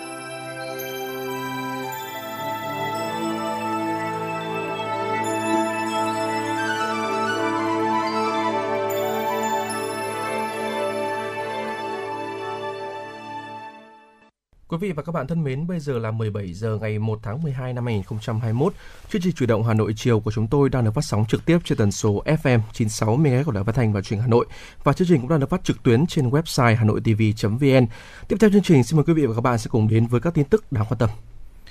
Thưa quý vị, tối ngày 30 tháng 11 theo giờ địa phương tại Moscow, Chủ tịch nước Nguyễn Xuân Phúc và phu nhân đã thăm và gặp gỡ cán bộ, nhân viên đại sứ quán, các cơ quan thường trú Việt Nam tại Liên bang Nga. Phát biểu tại buổi gặp mặt, Chủ tịch nước Nguyễn Xuân Phúc cho biết vừa có cuộc hội đàm rất thành công với Tổng thống Nga Vladimir Putin. Hai nhà lãnh đạo cùng nhau thảo luận tới 20 vấn đề hợp tác giữa hai nước. Các vấn đề thảo luận giữa hai nhà lãnh đạo đều có sự thống nhất cao. Trong đó có nhiều vấn đề Việt Nam nêu ra đều nhận được sự ủng hộ, tán thành của Tổng thống Nga Putin. Hai nhà lãnh đạo nhất trí ra tuyên bố chung về tầm nhìn quan hệ đối tác chiến lược toàn diện giữa Cộng hòa xã hội chủ nghĩa Việt Nam và Liên bang Nga đến năm 2030. Chủ tịch nước biểu dương đánh giá cao công tác chuẩn bị tổ chức chuyến thăm lần này của Bộ Ngoại giao, các bộ ngành liên quan và đặc biệt là cán bộ nhân viên Đại sứ quán Việt Nam tại Liên bang Nga. Lưu ý, cán bộ, nhân viên đại sứ quán và các cơ quan thường trú Việt Nam tại Nga, Liên bang Nga là đối tác quan trọng hàng đầu trong chính sách đối ngoại của Việt Nam. Chủ tịch nước yêu cầu các cơ quan thực hiện tốt nhiệm vụ Đảng, nhà nước giao, vun đắp mối quan hệ tốt đẹp này. Trong đó, có việc thúc đẩy thương mại song phương, thúc đẩy hợp tác trong các lĩnh vực kinh tế, quốc phòng, an ninh, khoa học công nghệ. Chủ tịch nước lưu ý cán bộ, nhân viên Đại sứ quán Việt Nam tại Nga thực hiện tốt kết luận số 12 của Trung ương mới đây về công tác người Việt Nam ở nước ngoài trong tình hình mới, thực hiện tốt nhiệm vụ bảo hộ công dân, hỗ trợ đời sống cho bà con Việt Kiều để ngày càng có nhiều hơn nữa các hoạt động thiết thực của bà con hướng về cội nguồn, đóng góp xây dựng quê hương đất nước. Thưa quý vị, tại Hà Nội, Nhà xuất bản Chính trị Quốc gia Sự thật phối hợp với Bộ Công an tổ chức lễ giới thiệu cuốn sách Những điểm mới về an ninh quốc gia trong văn kiện Đại hội 13 của Đảng do Đại tướng Giáo sư Tiến sĩ Tô Lâm, Ủy viên Bộ Chính trị, Bí thư Đảng ủy Công an Trung ương, Bộ trưởng Bộ Công an là chủ biên. Phát biểu tại buổi lễ, Giám đốc Tổng biên tập Nhà xuất bản Chính trị Quốc gia Sự thật Phạm Minh Tuấn cho biết, cuốn sách được tiến hành biên soạn ngay sau khi Bộ Chính trị ban hành chỉ thị số 01 về việc nghiên cứu, học tập, quán triệt, tuyên truyền và triển khai thực hiện nghị quyết đại hội đại biểu toàn quốc lần thứ 13 của Đảng. Bộ Công an đã đi tiên phong trong việc nghiên cứu, biên soạn, xuất bản cuốn sách với vai trò là một tài liệu chính thống đầu tiên đề cập những điểm mới, những nội dung cốt lõi trong văn kiện Đại hội 13 của Đảng, được phát hành rộng rãi phục vụ nhu cầu học tập, tham khảo của đông đảo bạn đọc trong và ngoài lực lượng công an nhân dân. Cuốn sách có giá trị lý luận và thực tiễn sâu sắc, thể hiện sự đóng góp rất quan trọng, rất có trách nhiệm của các đơn vị thuộc lực lượng công an dưới sự chỉ đạo của Đại tướng, Bộ trưởng Bộ Công an cho việc hoàn thiện và phát triển lý luận về an ninh quốc gia và bảo vệ an ninh quốc gia trong tình hình mới. Đại tướng Tô Lâm, Bộ trưởng Bộ Công an cho biết, trong bối cảnh mới có nhiều thuận lợi song cũng còn không ít các khó khăn thách thức với tầm nhìn chiến lược, những quan điểm chỉ đạo của Đảng tại Đại hội 13 về bảo vệ an ninh quốc gia ngày càng hoàn thiện với nhiều điểm mới rất quan trọng, phù hợp với quy luật khách quan và thực tiễn công tác bảo vệ an ninh quốc gia trong tình hình mới. Cuốn sách Những điểm mới về an ninh quốc gia trong văn kiện Đại hội 13 của Đảng được biên soạn trên tinh thần quán triệt sâu sắc những nhận thức mới về an ninh quốc gia và bảo vệ an ninh quốc gia trong văn kiện. Thưa quý vị, sáng nay hội nghị lần thứ 6 Ban chấp hành Đảng bộ thành phố bước vào ngày làm việc thứ hai, tiếp tục chương trình thảo luận về các vấn đề kinh tế xã hội, tài chính ngân sách, đầu tư công của thành phố. Dự thảo nghị quyết chuyên đề về phát triển công nghiệp văn hóa trên địa bàn thủ đô giai đoạn 2021-2025, định hướng đến năm 2030, tầm nhìn đến năm 2045 dự thảo các chỉ thị về tăng cường sự lãnh đạo chỉ đạo trong công tác quy hoạch xây dựng và công tác quản lý đất đai, khoáng sản và dự thảo kế hoạch kiểm tra, giám sát năm 2022 của Thành ủy Hà Nội. Đồng chí Đinh Tiến Dũng, Ủy viên Bộ Chính trị, Bí thư Thành ủy, trưởng đoàn đại biểu Quốc hội thành phố Hà Nội cùng các đồng chí thường trực Thành ủy chủ trì hội nghị. Mở đầu hội nghị, bốn đồng chí tổ trưởng các tổ thảo luận đã báo cáo tổng hợp các ý kiến tại tổ. Tiếp đó, các đồng chí phó bí thư thành ủy thay mặt ban thường vụ thành ủy đã báo cáo giải trình làm rõ những vấn đề đại biểu nêu liên quan đến các tờ trình dự thảo nghị quyết chỉ thị phát biểu kết luận phiên thảo luận phó bí thư thường trực thành ủy nguyễn thị tuyến đánh giá qua tổng kết các ý kiến tham luận tại bốn tổ đại biểu cho thấy nội dung thảo luận bám sát các vấn đề trọng tâm được nêu tại hội nghị các đồng chí thường trực thành ủy cũng đã nghiêm túc tiếp thu giải trình về các vấn đề mà đại biểu nêu ra tại tổ và nhận được sự đồng thuận nhất trí cao Tiếp đó, Phó Bí thư Thường trực Thành ủy Nguyễn Thị Tuyến đã trình bày dự thảo nghị quyết hội nghị lần thứ 6 Ban chấp hành Đảng bộ thành phố khóa 17. 100% đại biểu đã biểu quyết thông qua nghị quyết. Phát biểu kết luận hội nghị, Bí thư Thành ủy Hà Nội Đinh Tiến Dũng khẳng định với tinh thần trách nhiệm cao sau một. 1,5 ngày làm việc rất khẩn trương, tích cực và hiệu quả, hội nghị lần thứ 6 Ban chấp hành Đảng bộ thành phố đã hoàn thành toàn bộ nội dung chương trình đề ra và thành công tốt đẹp. Bí thư Thành ủy cũng nhấn mạnh năm 2021 là năm đầu thực hiện nghị quyết Đại hội đại biểu toàn quốc lần thứ 13 của Đảng và nghị quyết Đại hội đại biểu lần thứ 17 Đảng bộ thành phố trong bối cảnh tình hình thế giới và khu vực diễn biến phức tạp hơn so với dự báo. Song với sự vào cuộc quyết liệt của cả hệ thống chính trị, sự nỗ lực vượt bậc của cộng đồng doanh nghiệp và người dân, bức tranh tổng thể về kinh tế xã hội của thành phố năm 2021 vẫn có nhiều điểm sáng chỉ rõ những tồn tại hạn chế cần phải khắc phục trong thời gian tới, đặc biệt là những chỉ tiêu chưa hoàn thành về lĩnh vực kinh tế. Bí thư Thành ủy Đinh Tiến Dũng đề nghị cấp ủy, người đứng đầu các cấp các ngành có giải pháp khắc phục ngay trong thời gian tới. Nhấn mạnh thời gian còn lại của năm 2021 không còn nhiều, khối lượng công việc còn rất lớn, Bí thư Thành ủy Đinh Tiến Dũng đề nghị các đồng chí thành ủy viên, người đứng đầu cấp ủy Đảng chính quyền các cấp nêu cao tinh thần trách nhiệm, tập trung cao độ, phấn đấu hoàn thành ở mức cao nhất các chỉ tiêu kinh tế xã hội năm 2021, tạo tiền đề cho năm 2022. Bí thư Thành ủy nêu rõ với truyền thống đoàn kết, thống nhất, trách nhiệm, bản lĩnh, chủ động, sáng tạo của ban chấp hành Đảng bộ thành phố, các cấp các ngành theo chức năng nhiệm vụ bắt tay ngay vào tổ chức triển khai thực hiện các chương trình, kế hoạch đã đề ra, thích ứng an toàn, linh hoạt, kiểm soát hiệu quả dịch COVID-19 để sớm phục hồi phát triển kinh tế xã hội, góp phần quan trọng vào kết quả thực hiện các mục tiêu, chỉ tiêu, nhiệm vụ, giải pháp của cả nhiệm kỳ đã được xác định tại nghị quyết đại hội đại biểu lần thứ 17 Đảng bộ thành phố Hà Nội. Thưa quý vị, vừa rồi là một số phần tin mà chúng tôi mới cập nhật. Trước khi quay trở lại với những thông tin tiếp theo, xin mời quý vị chúng ta sẽ cùng thư giãn với giai điệu âm nhạc ca khúc Việt Nam qua sự thể hiện của ca sĩ Mai Khôi.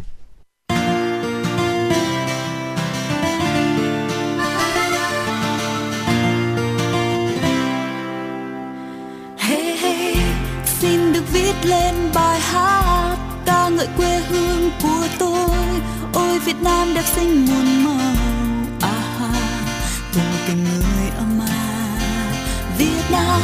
nơi ta được thắp lên niềm tin, nào ta cùng hát lên hồn nhiên, cùng đi về nơi mình yên tuyệt vời. À miền đồng quê hoang vu mình cùng ngồi bên nhau hát ca một vui thiết tha.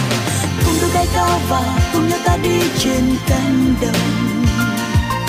Màu xanh miên man gợi lên cho ta bao hy vọng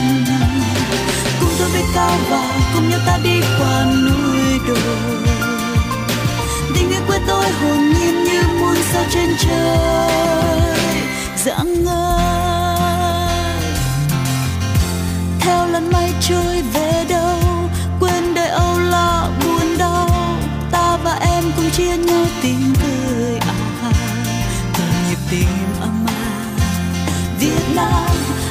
ta được thắp lên niềm tin. Nào ta cùng hát lên hồn nhiên, cùng đi về nơi bình yên tuyệt vời. À miền đồng quê hoang vu mình cùng ngồi bên nhau hát ca một vui thiết tha cùng tôi bay cao và cùng nhau ta đi trên cánh đồng. Một xanh miên man gợi lên cho ta bao hy vọng. Cùng tôi bay cao và cùng nhau ta đi qua núi đồi quê tôi hồn nhiên như muôn sao trên trời. Dạng ngời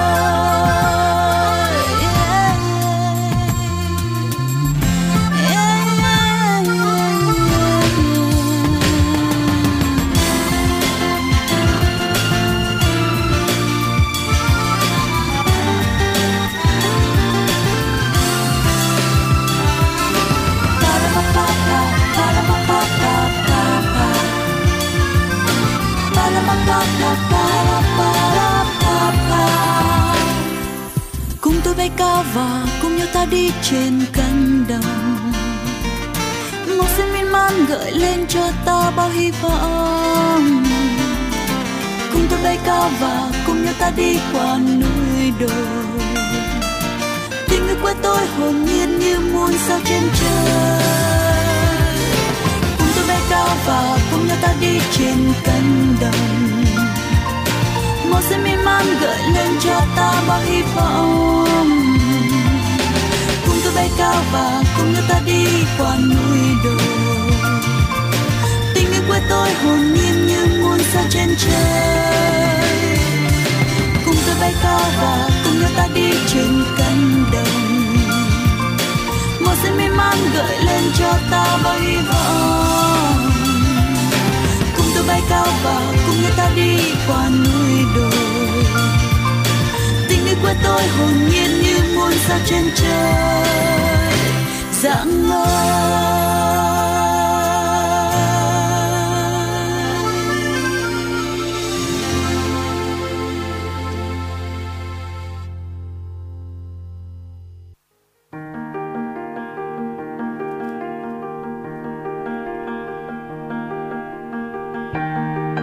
Quý vị và các bạn đang theo dõi kênh FM 96 MHz của đài phát thanh truyền hình Hà Nội. Hãy giữ sóng và tương tác với chúng tôi theo số điện thoại 024 3773 6688. FM 96 đồng hành trên mọi nẻo đường.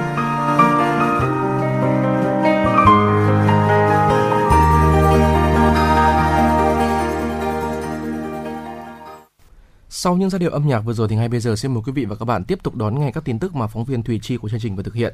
Thưa quý vị, Hội chữ thập đỏ huyện Đông Anh vừa tổ chức Đại hội đại biểu lần thứ 7 nhiệm kỳ 2021-2026. Trong nhiệm kỳ liền kề trước đó, hội đã triển khai có hiệu quả các hoạt động nhân đạo, từ thiện, góp phần thực hiện các mục tiêu đảm bảo an sinh xã hội trên địa bàn. Cụ thể, hội đã vận động các tổ chức cá nhân đỡ đầu thường xuyên cho người khuyết tật, nạn nhân chất độc da cam với trị giá trên 726 triệu đồng, trợ vốn và cho vay vốn hơn 800 người với số tiền trên 650 triệu đồng, trao học bổng cho gần 1.800 em học sinh nghèo với số tiền trên 2,25 tỷ đồng. Ngoài ra, hội đã tặng nhiều thẻ bảo hiểm y tế, tặng sổ tiết kiệm trị giá hàng trăm triệu đồng cho các đối tượng chính sách, gia đình có hoàn cảnh khó khăn. Công tác tuyên truyền vận động hiến máu tình nguyện được triển khai tích cực. 5 năm qua đã tiếp nhận gần 16.000 đơn vị máu an toàn, bằng 324% so với nhiệm kỳ trước. Đặc biệt, luôn sẵn sàng tham gia phục vụ công tác phòng chống dịch COVID-19 khi được điều động. Hội chữ thập đỏ huyện Đông Anh còn vận động hơn 500 triệu cho quỹ COVID-19, đồng thời kêu gọi hiệu quả các nhà hảo tâm và nhân dân ủng hộ nhu yếu phẩm để tặng cho bệnh viện, khu cách ly và khu vực bị phong tỏa. Với tinh thần dân chủ, đoàn kết, đại hội đã bầu 31 đồng chí tham gia ban chấp hành, bầu chủ tịch huyện hội nhiệm kỳ 2021-2026 và bầu đoàn đại biểu dự đại hội đại biểu Hội chữ thập đỏ thành phố Hà Nội lần thứ 11. Nhân dịp này, nhiều tập thể và cá nhân có thành tích xuất sắc đã được biểu dương khen thưởng. Thưa quý vị, những năm qua, phong trào thi đua dân vận khéo được hệ thống chính trị từ huyện đến cơ sở của huyện Thường Tín quan tâm triển khai thực hiện. Với những cách làm hay và sáng tạo, phong trào này ngày càng được đông đảo cán bộ, đảng viên, nhân dân hưởng ứng. Trưởng ban dân vận huyện ủy Thường Tín Lý Văn Dũng cho biết, từ thực tiễn xuất hiện ngày càng nhiều mô hình dân vận khéo, thiết thực, hiệu quả, góp phần giúp nhân dân phát triển kinh tế, xóa đói giảm nghèo, xây dựng đời sống mới. Để xây dựng mô hình dân vận khéo có hiệu quả, huyện ủy Thường Tín tập trung chỉ đạo triển khai thực hiện các chủ trương của Đảng, chính sách, pháp luật nhà nước liên quan đến công tác dân vận, phát động thi đua dân vận khéo gắn với phong trào thi đua yêu nước trên các lĩnh vực tích cực chỉ đạo mặt trận và các đoàn thể ở cơ sở đẩy mạnh tuyên truyền, vận động người dân hiểu được mục đích, ý nghĩa của mô hình. Đồng thời, gắn việc xây dựng mô hình với phong trào thi đua yêu nước, tạo nên sức lan tỏa mạnh mẽ trong nhân dân. Nhờ vậy, năm 2021, trên tất cả các lĩnh vực, toàn huyện đã có 247 mô hình cấp cơ sở, 130 mô hình điển hình đăng ký cấp huyện và 26 mô hình điển hình đăng ký cấp thành phố. Trên lĩnh vực phát triển kinh tế, các mô hình dân vận khéo tập trung hỗ trợ giúp nhau phát triển kinh tế, chuyển đổi cơ cấu cây trồng, vật nuôi theo hướng sản xuất hàng hóa phù hợp với tình hình địa phương. Trên cơ sở này, nhiều tập thể cá nhân đã có thêm nhiều những điều kiện để nâng cao hiệu quả sản xuất, cải thiện thu nhập. Thưa quý vị, số ca mắc COVID-19 những ngày qua đang có xu hướng tăng tại hầu hết các tỉnh thành phố từ Bắc vào Nam. Tại Hà Nội, số ca F0 cũng liên tục tăng trong 2 tuần trở lại đây với nhiều ổ dịch mới. Tuy nhiên, tâm lý chủ quan lại đang hiện hữu ở nhiều cơ quan, doanh nghiệp và một bộ phận không nhỏ người dân. Những ngày cuối tuần, các cửa ngõ thủ đô liên tục ùn ứ giao thông vì người dân đổ xô ra ngoại thành cắm trại picnic. Cuộc sống bình thường mới sống chung với dịch đã tiêm đủ hai liều vaccine, song những điều đó không đồng nghĩa với việc tự cho phép mình chủ quan với dịch, bởi khi dịch bệnh bùng phát mạnh trở lại thì chắc chắn rằng khó khăn sẽ ở trước mắt. Hà Nội và mọi người dân thành phố cần một liều vaccine ý thức để tự bảo vệ mình. Từ khi dịch COVID-19 xuất hiện tại Việt Nam đến nay, Hà Nội ghi nhận hơn 11.000 ca mắc COVID-19. Chỉ tính riêng trong đợt dịch lần thứ tư này, từ ngày 27 tháng 4 tới nay, số ca F0 đã chiếm tới hơn 10.100 ca. Số ca mắc COVID-19 trên địa bàn thành phố một tuần gần đây liên tục tăng. Hiện Hà Nội có 15 chùm ca bệnh. Hà Nội hiện cũng vẫn còn 82 điểm phong tỏa và 15 chùm ca bệnh phức tạp, hàng ngày vẫn ghi nhận các ca F0 mới. Mặc dù hơn 84% người dân Hà Nội trên 18 tuổi đã được tiêm đủ hai liều vaccine, song nếu như chúng ta không thêm liều vaccine ý thức để tự bảo vệ mình thì chắc chắn những nỗ lực chống dịch thời gian dài vừa qua sẽ khó tránh khỏi những khó khăn trước mặt. Thưa quý vị, về thông tin dừng tiêm vaccine phòng COVID-19 cho học sinh sáng nay, trao đổi với báo chí, bà Trần Thị Nhị Hà, Giám đốc Sở Y tế Hà Nội cho biết, sau khi nhận được ý kiến phản ánh của phụ huynh, Hà Nội đã tạm dừng tiêm hai lô vaccine số 124001 và 123002 của Pfizer vừa được gia hạn và xin ý kiến của Bộ Y tế. Các lô khác vẫn tiêm bình thường. Cụ thể, Sở Y tế Hà Nội xin ý kiến chuyên môn của Bộ Y tế về hai lô vaccine số 124001 và 123002 của Pfizer có hạn sử dụng tại giấy chứng nhận xuất xưởng là ngày 30 tháng 11 năm 2021 và được tăng hạn lên thành 28 tháng 2 năm 2022 để thực hiện tiêm chủng cho học sinh. Theo bà Trần Thị Nhị Hà, Sở Y tế Hà Nội đã nhận được nhiều ý kiến đóng góp của phụ huynh về những lo ngại khi con em mình tiêm vaccine. Sở đã lập tức tiếp thu và tiến hành ra soát lại tất cả các khâu trong vấn đề tiêm chủng để đảm bảo điều kiện cơ sở vật chất, nguồn lực tốt nhất cho công tác tiêm chủng. Sở Y tế đã tiến hành ra soát lại tất cả các điểm tiêm, các dây chuyền tiêm chủng về điều kiện cơ sở vật chất,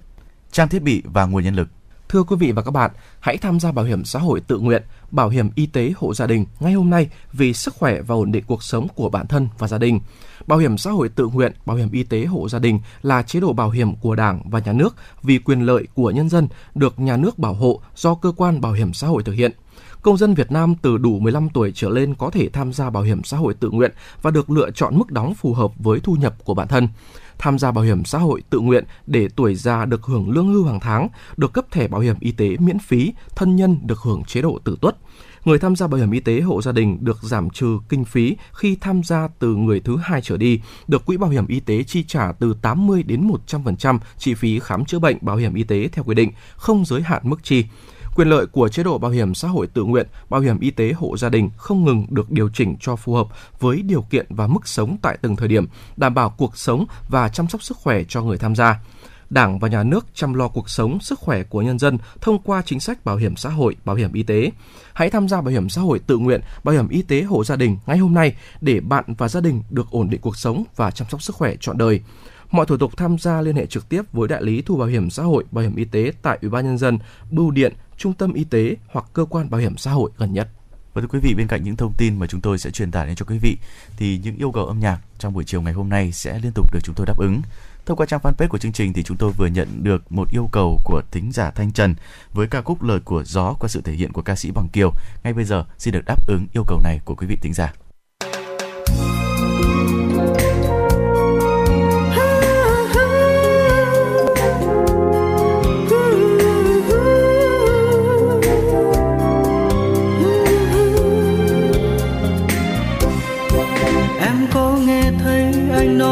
Gì không? Em có nghe thấy gió nói gì không? Anh đã thương nhớ gửi vào trong gió. Đôi phút bên em được nghe em nói.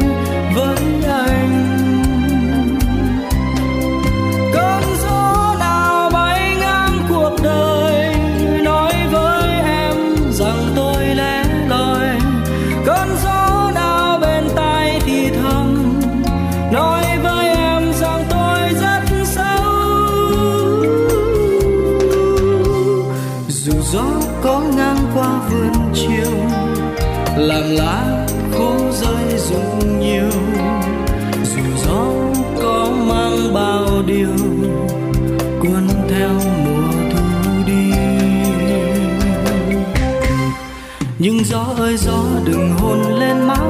em. Gió ơi, gió đừng vờn lên tóc em. Gió ơi, gió đừng du đôi mắt em.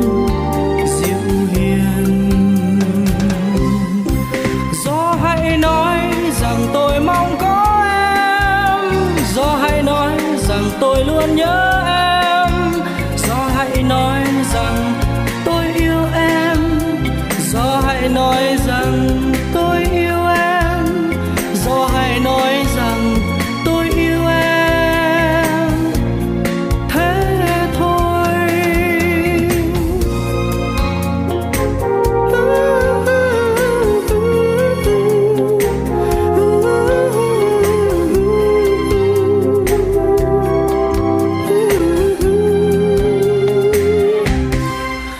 quý vị và các bạn, theo thống kê của Bộ Y tế cho thấy, qua việc thực hiện các biện pháp giám sát, kiểm tra chất lượng thuốc ở Việt Nam, thuốc kém chất lượng, thuốc giả vẫn xuất hiện mặc dù chỉ chiếm một tỷ lệ rất nhỏ trên thị trường dược phẩm, nhưng ảnh hưởng của nó tới sức khỏe, tới tính mạng người bệnh là rất lớn. Đối với mạng lưới thuốc cung cấp cho các cơ sở công lập còn thiếu tính tập trung, mạng lưới phân phối thuốc cho các cơ sở y tế công lập còn trồng chéo dẫn đến khó kiểm soát về nguồn cung cầu. Bên cạnh đó, sự bùng nổ của mạng Internet cũng là môi trường thuận lợi để sản phẩm thuốc kém chất lượng có cơ hội len lỏi vào thị trường đến tận tay người bệnh. Thuốc kém chất lượng không chỉ gây thiệt hại về kinh tế cho người sử dụng mà nó còn vô hiệu hóa các liệu pháp điều trị để cứu sống người bệnh. Do đó, công tác kiểm nghiệm thuốc có vai trò quan trọng trong công tác quản lý chất lượng thuốc tại các cơ sở công lập trên địa bàn thành phố. Trong 9 tháng đầu năm 2021, tổng số mẫu lấy để kiểm tra chất lượng là 1.688 mẫu, trong đó đã thực hiện kiểm nghiệm 1.471 mẫu, kết quả phát hiện 33 mẫu không đạt chất lượng, 26 mẫu dược liệu và vị thuốc đông y, 4 mẫu thuốc, 2 mẫu mỹ phẩm, 1 mẫu thực phẩm bảo vệ sức khỏe. Ngoài ra, kết quả kiểm nghiệm phát hiện một số mẫu chế phẩm nước rửa tay khô chứa hàm lượng methanol cao. Tại các cơ sở y tế công lập trên địa bàn thành phố, trung tâm đã giám sát việc duy trì các điều kiện GPS theo thông tư 36-2018 TT-PIT của 100% các cơ sở, tăng cường lấy mẫu kiểm tra chất lượng dược liệu vị thuốc cổ truyền, tăng cường kiểm tra chất lượng thuốc trong danh mục thuốc đấu thầu tập trung thành phố. Kết quả lấy mẫu thuốc để kiểm tra chất lượng tại 84 cơ sở, 144 mẫu thuốc, không phát hiện thuốc kém chất lượng. Về lấy mẫu dược liệu vị thuốc đông y để kiểm tra chất lượng tại 19 bệnh viện, 99 mẫu dược liệu và vị thuốc đông y. Kết quả có 17 mẫu không đạt chất lượng, chiếm tỷ lệ 17,2%. Ông Nguyễn Thành Đạt, Phó Giám đốc Trung tâm Kiểm nghiệm Thuốc Mỹ phẩm Thực phẩm Hà Nội cho biết. À, trong thời gian tới thì trung tâm cũng có những cái định hướng rõ rệt trong cái việc mà à, kiểm tra và giám sát chất lượng thuốc tại cơ sở. Đầu tiên là cái việc mà kiểm tra giám sát các cái thuốc trúng thầu nằm trong danh mục thuốc đấu thầu là tập trung cấp địa phương là do trung tâm kiểm nghiệm thuốc mỹ phẩm thực phẩm tổ chức thực hiện theo cái phân công của ủy ban nhân dân thành phố hà nội. Đây là một cái là cũng rất là mới. Thì khi mà trung tâm đã đứng ra tổ chức đấu thầu các cái thuốc này, thì trung tâm nắm được trong tay những cái đơn vị cung cấp các các nhà thầu trúng thầu, các đơn vị cung cấp thuốc cho bệnh viện cũng như là cái, các cái bệnh viện sử dụng cái thuốc gì. Và qua đó trung tâm chủ động hơn nữa trong cái việc mà lấy mẫu từ đầu nguồn, từ những cái nơi mà các cái nhà cung cấp những cái công ty cung cấp phân phối cho bệnh viện đến cuối nguồn là tại các cái cơ sở tại các cái bệnh viện có sử dụng thuốc mà do tại trúng thầu. Tiếp theo là trung tâm cũng sẽ có uh, xây dựng những cái uh, phổ mẫu theo cái hướng dẫn của viện kiểm nghiệm thuốc trung ương và phù hợp với cả cái thực trạng các cái điều kiện về mặt trang thiết bị cũng như chất chuẩn uh, của trung tâm để đưa ra những kế hoạch hàng tuần hàng tháng lấy mẫu để làm sao mà đảm bảo có thể là Ờ, đáp ứng yêu cầu là phát hiện những cái thuốc kém chất lượng đồng thời là đáp ứng yêu cầu thời gian trả lời kết quả theo đúng quy định của thông tư. Hiện nay, mạng lưới y tế công lập trên địa bàn thành phố Hà Nội bao gồm 42 bệnh viện trực thuộc Sở Y tế, 30 trung tâm y tế quận, huyện, thị xã, 584 trạm y tế xã, phường, thị trấn và Trung tâm Kiểm soát Bệnh tật thành phố Hà Nội. Việc quản lý chất lượng thuốc tại các cơ sở này đã được thực hiện và ngày càng được quan tâm đầu tư. Mục tiêu cuối cùng là đảm bảo có thuốc tốt, thuốc đảm bảo chất lượng đến người bệnh. Bà Vũ Thị Thu Trang, trưởng khoa kiểm nghiệm hóa lý, Trung tâm kiểm nghiệm thuốc Mỹ phẩm thực phẩm Hà Nội cho biết. Về công tác chuyên môn à, tại trung tâm thì sẽ có hai mảng là một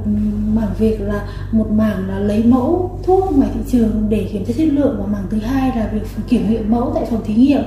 Thì về cái phần lấy mẫu thuốc, à, lấy mẫu ở ngoài thị trường, trung tâm cũng chủ động lập kế hoạch lấy mẫu hàng tuần, hàng tháng, đảm bảo phù hợp với thực tế và yêu cầu về thời gian trả kết quả, trả kết quả kiểm nghiệm theo quy định của thông tư. Với nội dung lấy mẫu thì trung tâm cũng tổ chức ừ, các lớp tập huấn, hướng dẫn các văn bản mới cũng như là tập huấn về công tác lấy mẫu để các cán bộ tham gia các đoàn lấy mẫu của trung tâm có thể chủ động lấy được phổ mẫu ờ, lấy được mẫu đúng với yêu cầu và phù hợp với các chất chuẩn cũng như là hóa chất đã sẵn có ở trung tâm. Ờ, về công tác kiểm nghiệm mẫu tại phòng thí nghiệm thì việc ờ, đào tạo cán bộ, đào tạo tập huấn tay nghề cho ờ, các nhân viên phòng thí nghiệm cũng là một nội dung được trung tâm chú trọng. Thì kết quả trả là tin cậy và chính xác với chức năng kiểm tra, giám sát và quản lý chất lượng các loại thuốc, mỹ phẩm, thực phẩm trên địa bàn thành phố, trong những năm qua, Trung tâm Kiểm nghiệm Thuốc, Mỹ phẩm, Thực phẩm Hà Nội đã tăng cường công tác thanh kiểm tra các sản phẩm trên, qua đó kịp thời phát hiện các loại sản phẩm giả kém chất lượng lưu hành trên địa bàn, góp phần đảm bảo sức khỏe cộng đồng. Trong 2 năm qua, trước diễn biến phức tạp của đại dịch COVID-19 và dự báo những năm tiếp theo, tình hình dịch bệnh sẽ còn diễn biến phức tạp và khó lường. Cùng với đó, sự phát triển nhanh của ngành khoa học công nghệ sẽ xuất hiện nhiều loại thuốc với các dạng bào chế khác nhau. Tình trạng thuốc, mỹ phẩm, thực phẩm giả kém chất lượng cũng ngày càng khó kiểm soát. Bởi vậy, việc đầu tư nâng cao chất lượng công tác kiểm nghiệm các sản phẩm trên cần sớm thực hiện một cách đồng bộ nhằm đảm bảo sức khỏe cộng đồng, phục vụ tốt sự phát triển kinh tế xã hội bền vững. Bà Nguyễn Thị Thanh Phương, Giám đốc Trung tâm Kiểm nghiệm Thuốc Mỹ phẩm Thực phẩm Hà Nội nói. Để thực hiện chức năng nhiệm vụ của Trung tâm Kiểm nghiệm Thuốc Mỹ phẩm Thực phẩm à, ngày một ừ, tốt hơn thì trung tâm kiểm nghiệm thuốc mỹ phẩm thực phẩm luôn nhận được sự quan tâm của sở y tế hà nội và ủy ban nhân dân thành phố. Thì ừ, trong thời gian tới thì trung tâm cũng rất là mong muốn là được ừ, quan tâm hơn nữa. À, cụ thể là tất cả những trang thiết bị phân tích của trung tâm kiểm nghiệm mà đã xây dựng lên thành định mức đã được ủy ban nhân dân thành phố phê duyệt thì rất là mong muốn được ủy ban cũng như là sở y tế hà nội à, các ban ngành quan tâm để đầu tư cho trung tâm à, đủ các cái trang thiết bị để có thể à, phân tích chất lượng rồi kiểm nghiệm chất lượng được toàn diện. À, tiếp theo nữa là bên cạnh với lại việc mà đầu tư về trang thiết bị cơ sở vật chất thì trung tâm kiểm nghiệm rất mong muốn là được ủy ban nhân dân thành phố cũng như sở y tế quan tâm về việc phê duyệt những các cái phần đào tạo cho cán bộ của trung tâm, cũng như là cán bộ làm công tác kiểm soát chất lượng trên ờ, toàn thành phố để làm sao mà đội ngũ cán bộ ờ, viên chức của thành phố ờ, có đầy đủ những kiến thức, kinh nghiệm và kỹ năng để có thể kiểm soát chất lượng thuốc toàn diện từ phía trung tâm cũng như là phía tất cả các đơn vị sử dụng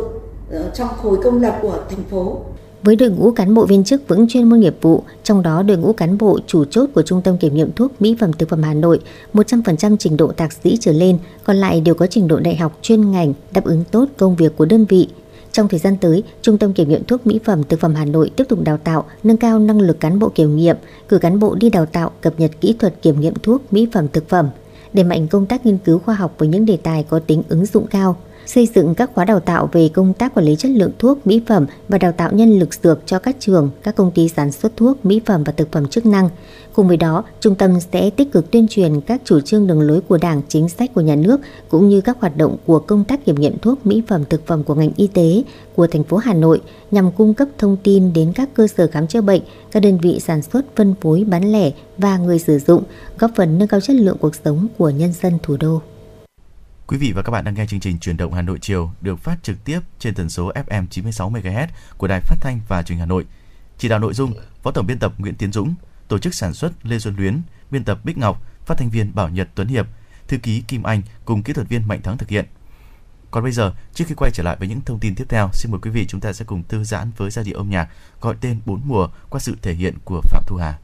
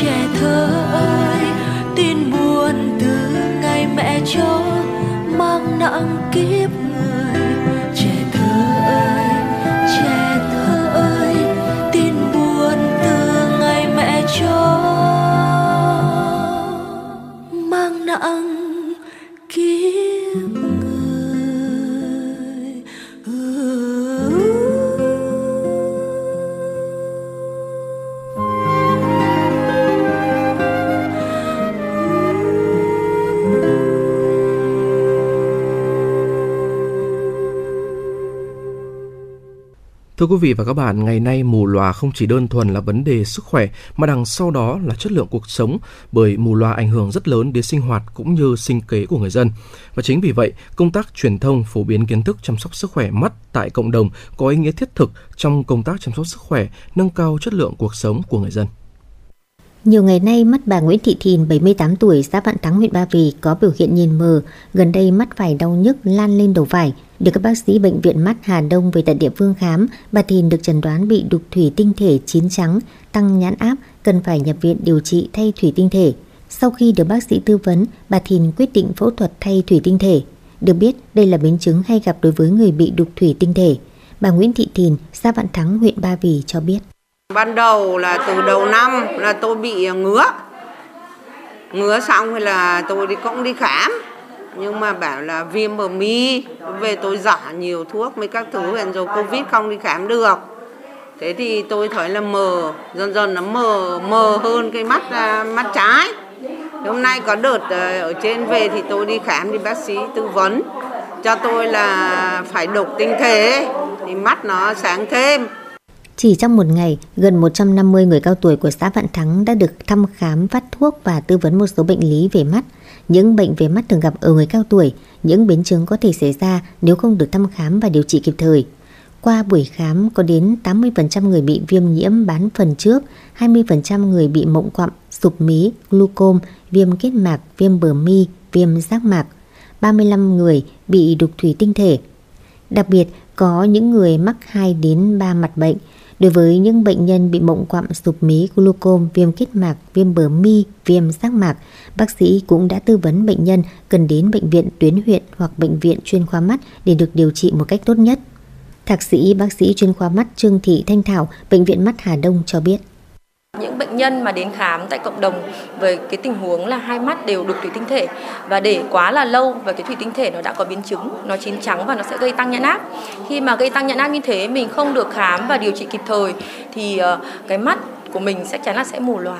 và khi lên khám thì ờ, cũng sẽ gây cho các bác sĩ rất nhiều khó khăn vì mình để mắt quá muộn. Đến như thế thì phải điều chỉnh nhãn áp tốt và sau đó thì chắc chắn là sẽ phải lấy thủy tinh thể và thay cái thủy tinh thể mới. Nhưng khi mà đã để đến cái biến chứng như thế thì cái thị lực sau phẫu thuật nó sẽ không được tốt bằng cái thủy tinh thể mà mình đến khám kịp thời và được chỉ định khi mà nó chưa có biến chứng. À, chính vì thế nên khi những có những cái đợt khám mắt tại cộng đồng như thế này thì khi các cụ đến được khám sớm thì sẽ phát hiện sớm những cái bệnh lý tại cộng đồng. thì khi mình điều trị sớm như thế nó rất là tốt và sẽ giữ lại thị lực tốt cho các cụ. Hiện nay công tác phòng chống mù lòa vẫn còn gặp không ít khó khăn, trong đó nguyên nhân chính là do nhận thức của người dân còn hạn chế, người bệnh hầu hết là người già, người nghèo nên việc tư vấn điều trị chưa được như mong muốn. Mặt khác, mỗi khi bị bệnh, người dân chưa có thói quen đến các cơ sở y tế để được tư vấn, khám sàng lọc mà tự ý đi mua thuốc để sử dụng nên ảnh hưởng rất lớn đến chương trình phòng chống mù lòa. Bên cạnh đó, có những người sau khi khám phát hiện bệnh lại không được con cháu ủng hộ do tâm lý lo lắng nên không đi điều trị kịp thời, dẫn đến bệnh ngày càng nặng hơn. Trong khi đó, theo cảnh báo, hiện nay cứ mỗi 5 giây thế giới lại có thêm một người bị khiếm thị và cứ 5 người khiếm thị thì có 4 người lẽ ra đã có thể chữa trị được. Chính vì vậy, việc đẩy mạnh truyền thông nâng cao nhận thức cho người dân, trang bị thêm kiến thức cho cán bộ y tế về chăm sóc mắt tại cộng đồng là hết sức cần thiết. Ông Trần Văn Loa, xã Vạn Thắng và bà Ngô Thị Ký, thị trấn Tây Đằng, huyện Ba Vì chia sẻ. Cái việc tiến hành vấn đề là khám mắt cho người cao tuổi mà là một vấn đề rất tốt. Là trong thời gian mà chưa đi khám thì có một số cụ nói là đi là con cháu thông thường nó bảo đừng có đi nữa. Tuổi già rồi. Bây giờ đi phẫu thuật làm gì? Vừa tốn tiền lại vừa vấn đề là nó ảnh hưởng đến sức khỏe thế nhưng mà sau một số lần mới này các cụ đi các cụ phẫu thuật về các cụ bảo tốt quá nghe con cháu mà không đi thì vấn đề là là, là, là không phù hợp.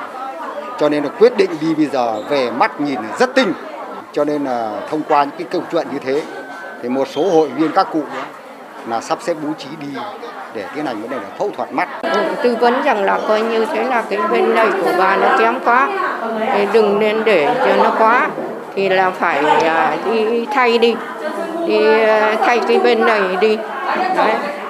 Để giúp người dân nâng cao kiến thức các bệnh lý về mắt, những năm gần đây, Bệnh viện Mắt Hà Đông đã phối hợp với Trung tâm Y tế, các bệnh viện đa khoa phía Tây Hà Nội tổ chức tập huấn tuyên truyền các nội dung về tình hình mù lòa hiện nay, những khái niệm cơ bản về chăm sóc mắt ban đầu, giáo dục sức khỏe cho cộng đồng đối với các bệnh về mắt, xử trí đúng cách các bệnh về mắt thường gặp ở tuyến cơ sở, các bệnh mắt cần khám, tư vấn chuyển tuyến. Thông qua đó giúp người dân nắm vững hơn những kiến thức chăm sóc mắt tại cộng đồng. Bên cạnh đó, bệnh viện cũng tổ chức các đoàn bác sĩ về tận cơ sở khám sàng lọc, giúp bệnh nhân được phát hiện sớm bệnh, được điều trị và phẫu thuật kịp thời. Bác sĩ Vũ Đình Nho, Bệnh viện Mắt Hà Đông cho biết. Các cụ thì chủ yếu là người cao tuổi trên 60 tuổi và các bệnh lý đây là một cái chương trình gọi là khám sàng lọc. À, khám sàng lọc là là là điều là là khám và điều trị các cái bệnh lý và chúng tôi phân chia thành hai nhóm bệnh lý chính. Thứ nhất là nhóm bệnh lý mà đơn giản có thể điều trị tại trạm thì chúng tôi sẽ à, xử trí à, khám điều trị tại trạm ngay. Nhóm thứ hai là nhóm cần phải à, à, can thiệp y tế bằng các cái um, phương tiện hiện đại hơn, cần phải đưa lên bệnh viện thì chúng tôi sẽ đưa ra những cái tư vấn à, cho các cụ về việc điều trị cũng như là hướng dẫn các cụ các thủ tục để lên thăm khám một cách thuận tiện nhất. Năm nay do tình hình dịch bệnh COVID-19 khá phức tạp, nhiều địa phương có số ca mắc lớn nên công tác tuyên truyền, công tác khám tư vấn các bệnh về mắt của Bệnh viện Mắt Hà Đông tại các địa phương cũng gặp khó khăn. Song với những nỗ lực của mình, bệnh viện cũng đã tổ chức đoàn khám tư vấn tại cơ sở, ứng dụng các kỹ thuật nhãn khoa tiên tiến trong khám điều trị các bệnh lý về mắt. Qua đó, chất lượng phẫu thuật ngày càng được nâng lên và thu hút bệnh nhân đến khám điều trị, rút ngắn thời gian phẫu thuật. Qua khám sàng lọc tại cơ sở đã phát hiện 30.000 bệnh nhân mắc các bệnh về mắt, chuyển về Bệnh viện Mắt Hà Đông phẫu thuật 4.000 ca đục thủy tinh thể, hơn 1.000 ca mộng quặm đảm bảo an toàn đạt kết quả tốt. Tiến sĩ Hoàng Trần Thanh, Giám đốc Bệnh viện Mắt Hà Đông cho rằng. Với cái nguồn à, nhân lực hiện tại thì chúng tôi cũng đã à, phối hợp với cả các huyện, trung tâm à, để đi khám rồi tư vấn cũng như là là phát hiện cho bệnh nhân đục thể tinh để làm sao cho bệnh nhân được phẫu thuật sớm, an toàn, hiệu quả và chúng tôi cũng à, sẽ kết hợp với cả các à, phương tiện truyền thông để khuyến cáo cũng như là à, đưa đến những cái thông điệp cho bệnh nhân để biết được cái cái tình trạng bệnh Có thể nói với những hoạt động thiết thực hiệu quả và những việc làm ý nghĩa, thời gian qua, Bệnh viện Mắt Hà Đông đã và đang đóng góp không nhỏ trong công tác phòng chống mù lòa, mang lại ánh sáng cho người dân của thành phố.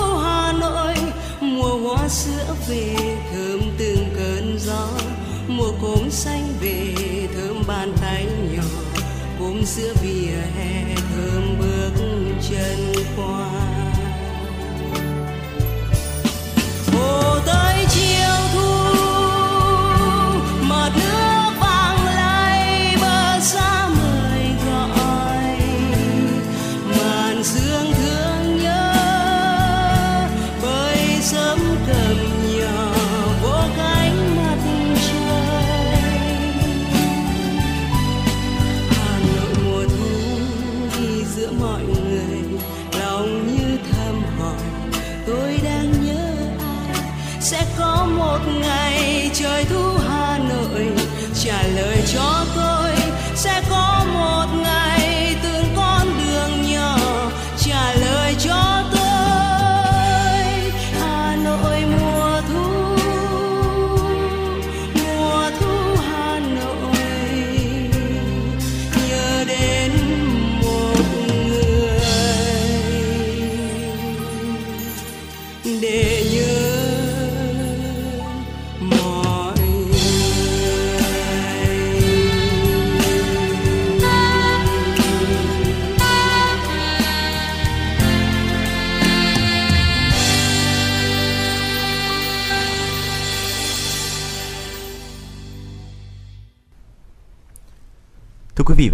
trở lại với những thông tin trong chuyển động Hà Nội chiều ngày hôm nay.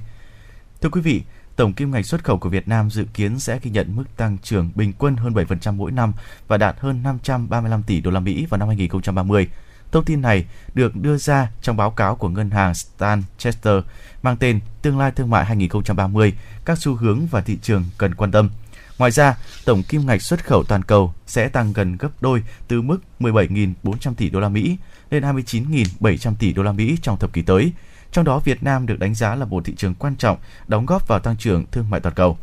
Cũng theo báo cáo này, có 41% các doanh nghiệp toàn cầu được khảo sát hiện đang có hoạt động sản xuất tại Việt Nam hoặc có kế hoạch sản xuất tại Việt Nam trong 5 năm đến 10 năm tới. Điều này cho thấy Việt Nam sẽ là một trong những động lực quan trọng của tăng trưởng thương mại toàn cầu trong 10 năm tới. Hoa Kỳ và Trung Quốc sẽ tiếp tục là những thị trường xuất khẩu lớn nhất của Việt Nam, lần lượt chiếm tỷ lệ 26% và 19% tổng kim ngạch xuất khẩu đến năm 2030. Còn Ấn Độ là thị trường có thể mang đến cho Việt Nam mức tăng trưởng xuất khẩu cao, đạt trung bình 11% mỗi năm từ năm 2020 đến năm 2030. Với hoạt động thương mại quốc tế ngày càng gia tăng, Việt Nam đang nổi lên là một cơ sở sản xuất quan trọng. Bên cạnh đó, những lợi thế về lực lượng lao động dồi dào, vị trí địa lý gần nhiều chuỗi cung ứng lớn trên toàn cầu và chính sách cởi mở với đầu tư trực tiếp nước ngoài sẽ giúp Việt Nam thu hút doanh nghiệp nước ngoài đầu tư. Thưa quý vị, trong khuôn khổ chuỗi chương trình tư vấn cung cấp thông tin cho địa phương, hiệp hội, doanh nghiệp Việt Nam về thị trường xuất nhập khẩu, Cục xúc tiến thương mại Bộ Công Thương đã tổ chức phiên tư vấn xuất khẩu sang thị trường Hoa Kỳ. Thông tin tại phiên tư vấn, ông Lê Hoàng Tài, Phó Cục trưởng Cục Xúc tiến Thương mại Bộ Công Thương cho biết, nền kinh tế Hoa Kỳ đang phục hồi mạnh mẽ, tăng trưởng kinh tế quốc nội GDP quý 3 2021 đạt 4,9%, tổng lượng nhập khẩu của Hoa Kỳ đạt tới 2,3 nghìn tỷ đô la Mỹ năm 2020. Năm 2021, bất chấp ảnh hưởng tiêu cực của đại dịch COVID-19, thương mại Việt Nam Hoa Kỳ vẫn duy trì mức tăng trưởng khá và sắp cán mốc 100 tỷ đô la Mỹ. Dù vậy, các chuyên gia cho biết Hoa Kỳ là một trong những thị trường có tiêu chuẩn cao, đòi hỏi quy chuẩn khắt khe về an toàn vệ sinh thực thực phẩm, dư lượng hóa chất, kiểm định thực vật. Ngoài ra còn có những thách thức về các biện pháp phòng vệ thương mại, sự cạnh tranh với hàng hóa từ các quốc gia khác, chi phí logistics cao do khoảng cách địa lý. Chia sẻ kinh nghiệm tại phiên tham vấn, đại diện các doanh nghiệp xuất khẩu tới thị trường Hoa Kỳ khuyến nghị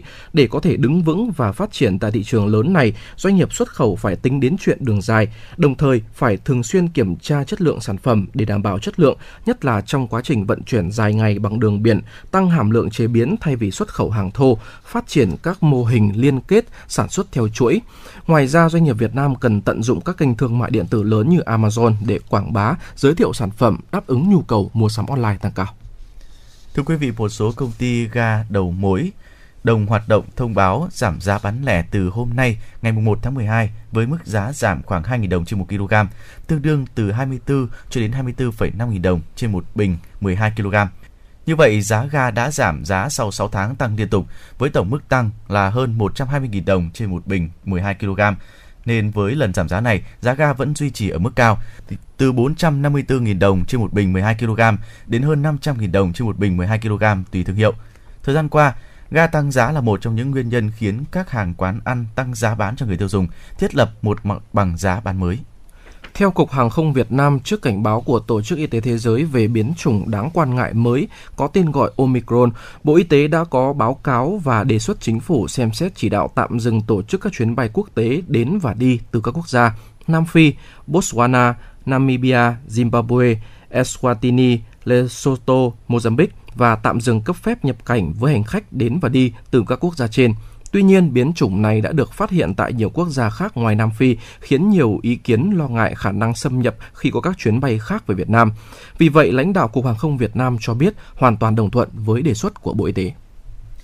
Tỷ lệ tử vong do tai nạn thương tích của trẻ em tại Việt Nam tương đương với các nước có thu nhập trung bình và trong khu vực, nhưng vẫn cao gấp 3 lần so với các nước có thu nhập cao. Nguyên nhân tử vong hàng đầu là do đuối nước và tai nạn giao thông – đây là thông tin tại hội thảo thực hiện quyết định của Thủ tướng Chính phủ phê duyệt chương trình phòng chống tai nạn thương tích trẻ em giai đoạn 2021-2030 diễn ra tại Hà Nội.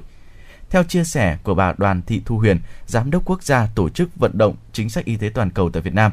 mặc dù kết quả ban đầu đáng khích lệ với việc giảm trung bình 100 trường hợp trẻ em đuối nước mỗi năm,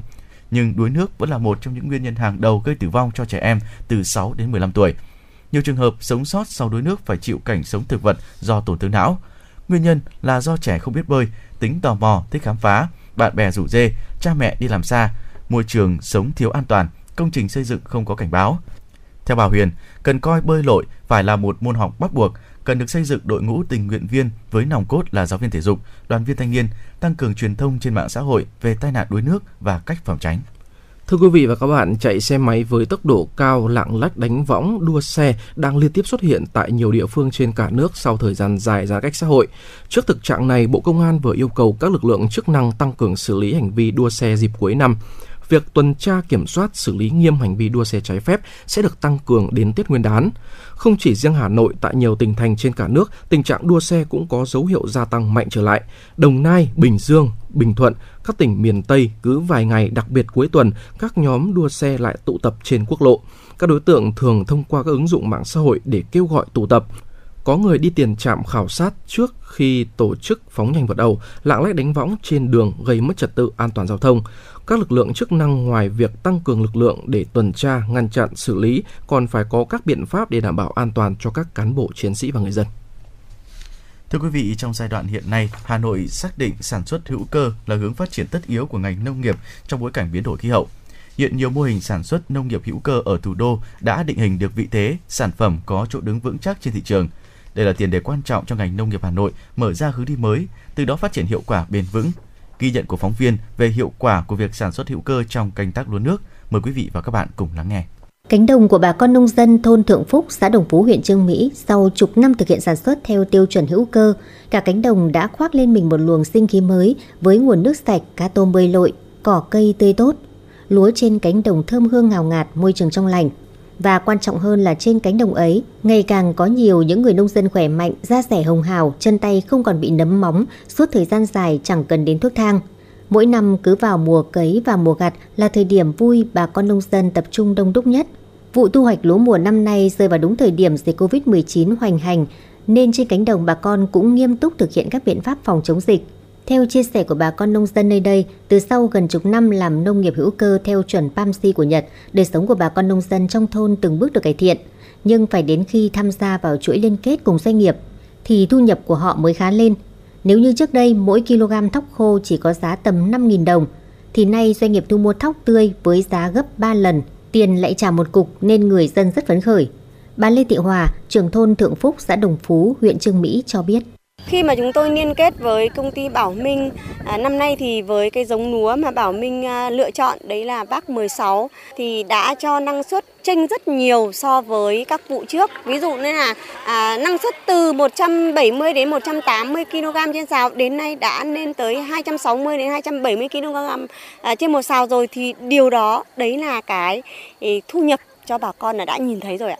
Mới đây, sản phẩm rau xanh do Bảo Minh sản xuất cũng vừa đạt chứng nhận hữu cơ. Đây được xem là dấu mốc quan trọng ghi nhận sự chuyển hướng trong sản xuất nông nghiệp của một doanh nghiệp nông nghiệp như Bảo Minh. Hợp tác với nông dân sản xuất hữu cơ trên xứ Đồng Mường Tấc, huyện Phù Yên, tỉnh Sơn La, Bảo Minh đã sẵn sàng hỗ trợ chi phí giống, phân bón, đưa nhà khoa học lên nghiên cứu thổ nhưỡng chất đất, nguồn nước để đưa ra quy trình trồng cấy phù hợp nhất. Bằng hướng đi chiến lược của mình, chỉ trong vài năm, Bảo Minh đã đi đến nhiều tỉnh thành trên cả nước, nghiên cứu thổ nhưỡng, đặt vấn đề cùng chính quyền địa phương và liên kết với người nông dân để phát triển nhiều vùng sản xuất hữu cơ. Đến nay, phần lớn các vùng này đã và đang từng bước mang lại nguồn lợi đáng kể cho người nông dân. Bà Bùi Thị Hạnh Hiếu, Tổng Giám đốc Công ty Cổ phần Kinh doanh và Chế biến Nông sản Bảo Minh và bà Bùi Thị Thanh Hương, Giám đốc Trung tâm Phân tích và Chứng nhận Chất lượng Sản phẩm Nông nghiệp Hà Nội cho biết. Chúng tôi nghĩ rằng là ờ, đầu tư luân phiên các vùng trồng để không có ví dụ trong một cái vùng này có rủi ro bão lũ thì vùng kia có cái trung vùng đệm để chúng tôi bọc lót. Nên là thực tế đối với câu chuyện mà ngoài 7 tỉnh phía Bắc là trọng điểm như là Lào Cai, Điện Biên rồi là là Yên Bái. Thì chúng tôi mở rộng ra là cánh đồng Mường Tốc. Các cụ nói có câu là nhất thanh nhì nò tam than thứ tốc. Tốc thì thực sự là Phú Yên cũng là một địa điểm mà lựa chọn cho doanh nghiệp trong những điểm đến trong thời gian tới. Với vai trò là trung tâm phân tích và chứng nhận chất lượng sản phẩm nông nghiệp Hà Nội, thuộc Sở Nông nghiệp Hà Nội, thì chúng tôi cũng sẽ đồng hành với các doanh nghiệp với việc là kiểm soát chất lượng kiểm soát chất lượng hàng để đưa, cung cấp cho người tiêu dùng. Thì ờ, chúng tôi đồng hành cùng từ công tác chứng nhận tại địa ờ, tại thực địa sản xuất và cái ờ, đồng hành cùng với doanh nghiệp trong cái việc là kiểm nghiệm mẫu. Kiểm nghiệm mẫu thì ví dụ như hôm nay tôi đang đứng ở đây là cánh đồng lúa của huyện Phú Yên thì là chúng tôi cũng đã lấy bốn mẫu đất, bốn mẫu nước và mẫu sản phẩm của tất cả các loại lúa của các giống lúa của trên cánh đồng này. Và ngay sau hôm nay thì tôi sẽ lập tức đưa những cái thiết bị lớn, mới nhất và đưa những cái kỹ thuật kiểm nghiệm mà có thể nói là cũng tương đối là mới và hiện đại. Để kiểm tra xem là cái phân bón là hoặc là chất đất nước đấy thì có thực sự là đã dùng phân bón hữu cơ hay là vẫn còn những cái chất vô cơ đang được sử dụng. Đấy thì với bằng mọi cách là à, bằng mọi cách làm thế nào mà để cho doanh nghiệp yên tâm nhất về những cái sản phẩm mà đã cung cấp cho người tiêu dùng Hà Nội cũng như là sẽ có uh, yên tâm về chất lượng người tiêu dùng Hà Nội cũng yên tâm về chất lượng các chuỗi đã cung cấp theo thống kê của Sở Nông nghiệp và Phát triển Nông thôn, thành phố Hà Nội là một trong những địa phương đang phát triển mạnh nông nghiệp hữu cơ với tổng diện tích khoảng 80 đến 100 hecta, tập trung chủ yếu ở các quận huyện Sóc Sơn, Long Biên, Thạch Thất. Tuy nhiên, để phát triển nông nghiệp hữu cơ trong bối cảnh hiện tại, Hà Nội phải giải quyết sớm một số vấn đề, từ sản xuất đến tiêu thụ sản phẩm. Bên cạnh đó, sản xuất nông nghiệp hữu cơ đang đứng trước nhiều khó khăn vì quỹ đất dành cho nông nghiệp hữu cơ của Hà Nội nhiều và cần phải có thời gian để cải tạo. Quy mô nhỏ, chi phí đầu tư lớn nên giá thành sản phẩm hữu cơ thường cao gấp 5 đến 6 lần so với sản xuất thông thường. Mặt khác vì thiếu chứng nhận cũng như bộ tiêu chí cụ thể cho sản phẩm nông nghiệp hữu cơ nên người tiêu dùng khó phân biệt được với các sản phẩm khác, có tâm lý e ngại khi phải chi tiêu với số tiền lớn cho loại thực phẩm mà không chắc chắn về chất lượng.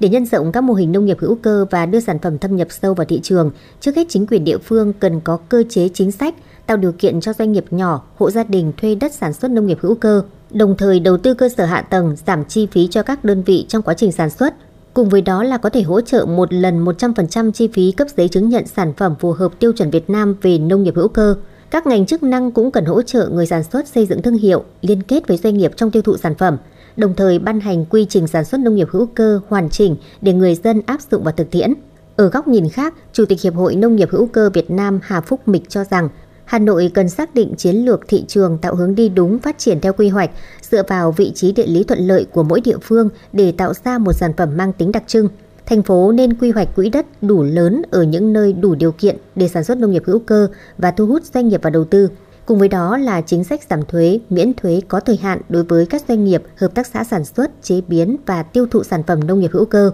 Tiến sĩ Hà Phúc Mịch, Chủ tịch Hiệp hội Nông nghiệp hữu cơ Việt Nam cho biết thêm. Vấn đề ở Hà Nội mà đặt vấn đề mà sản xuất lúa hữu cơ ở Hà Nội là cần phải rất thận trọng. Chúng tôi đã đi tiếp cận khoảng độ 4 năm huyện của Hà Nội. Người ờ, ta cũng có chủ trương, rồi người nông dân cũng rất muốn làm hữu cơ. Nhưng mà cái khó là cái, cái nguồn nước đặc biệt như là các cái nguồn nước của các cái sông như sông đáy vân tất cả những cái sông đều bị ô nhiễm nặng nề cho nên là rất khó khăn cho nên là ở Hà Nội muốn sản xuất nông nghiệp hữu cơ thì cần phải lựa chọn cây và con cho nó phù hợp với cái điều kiện của Hà Nội.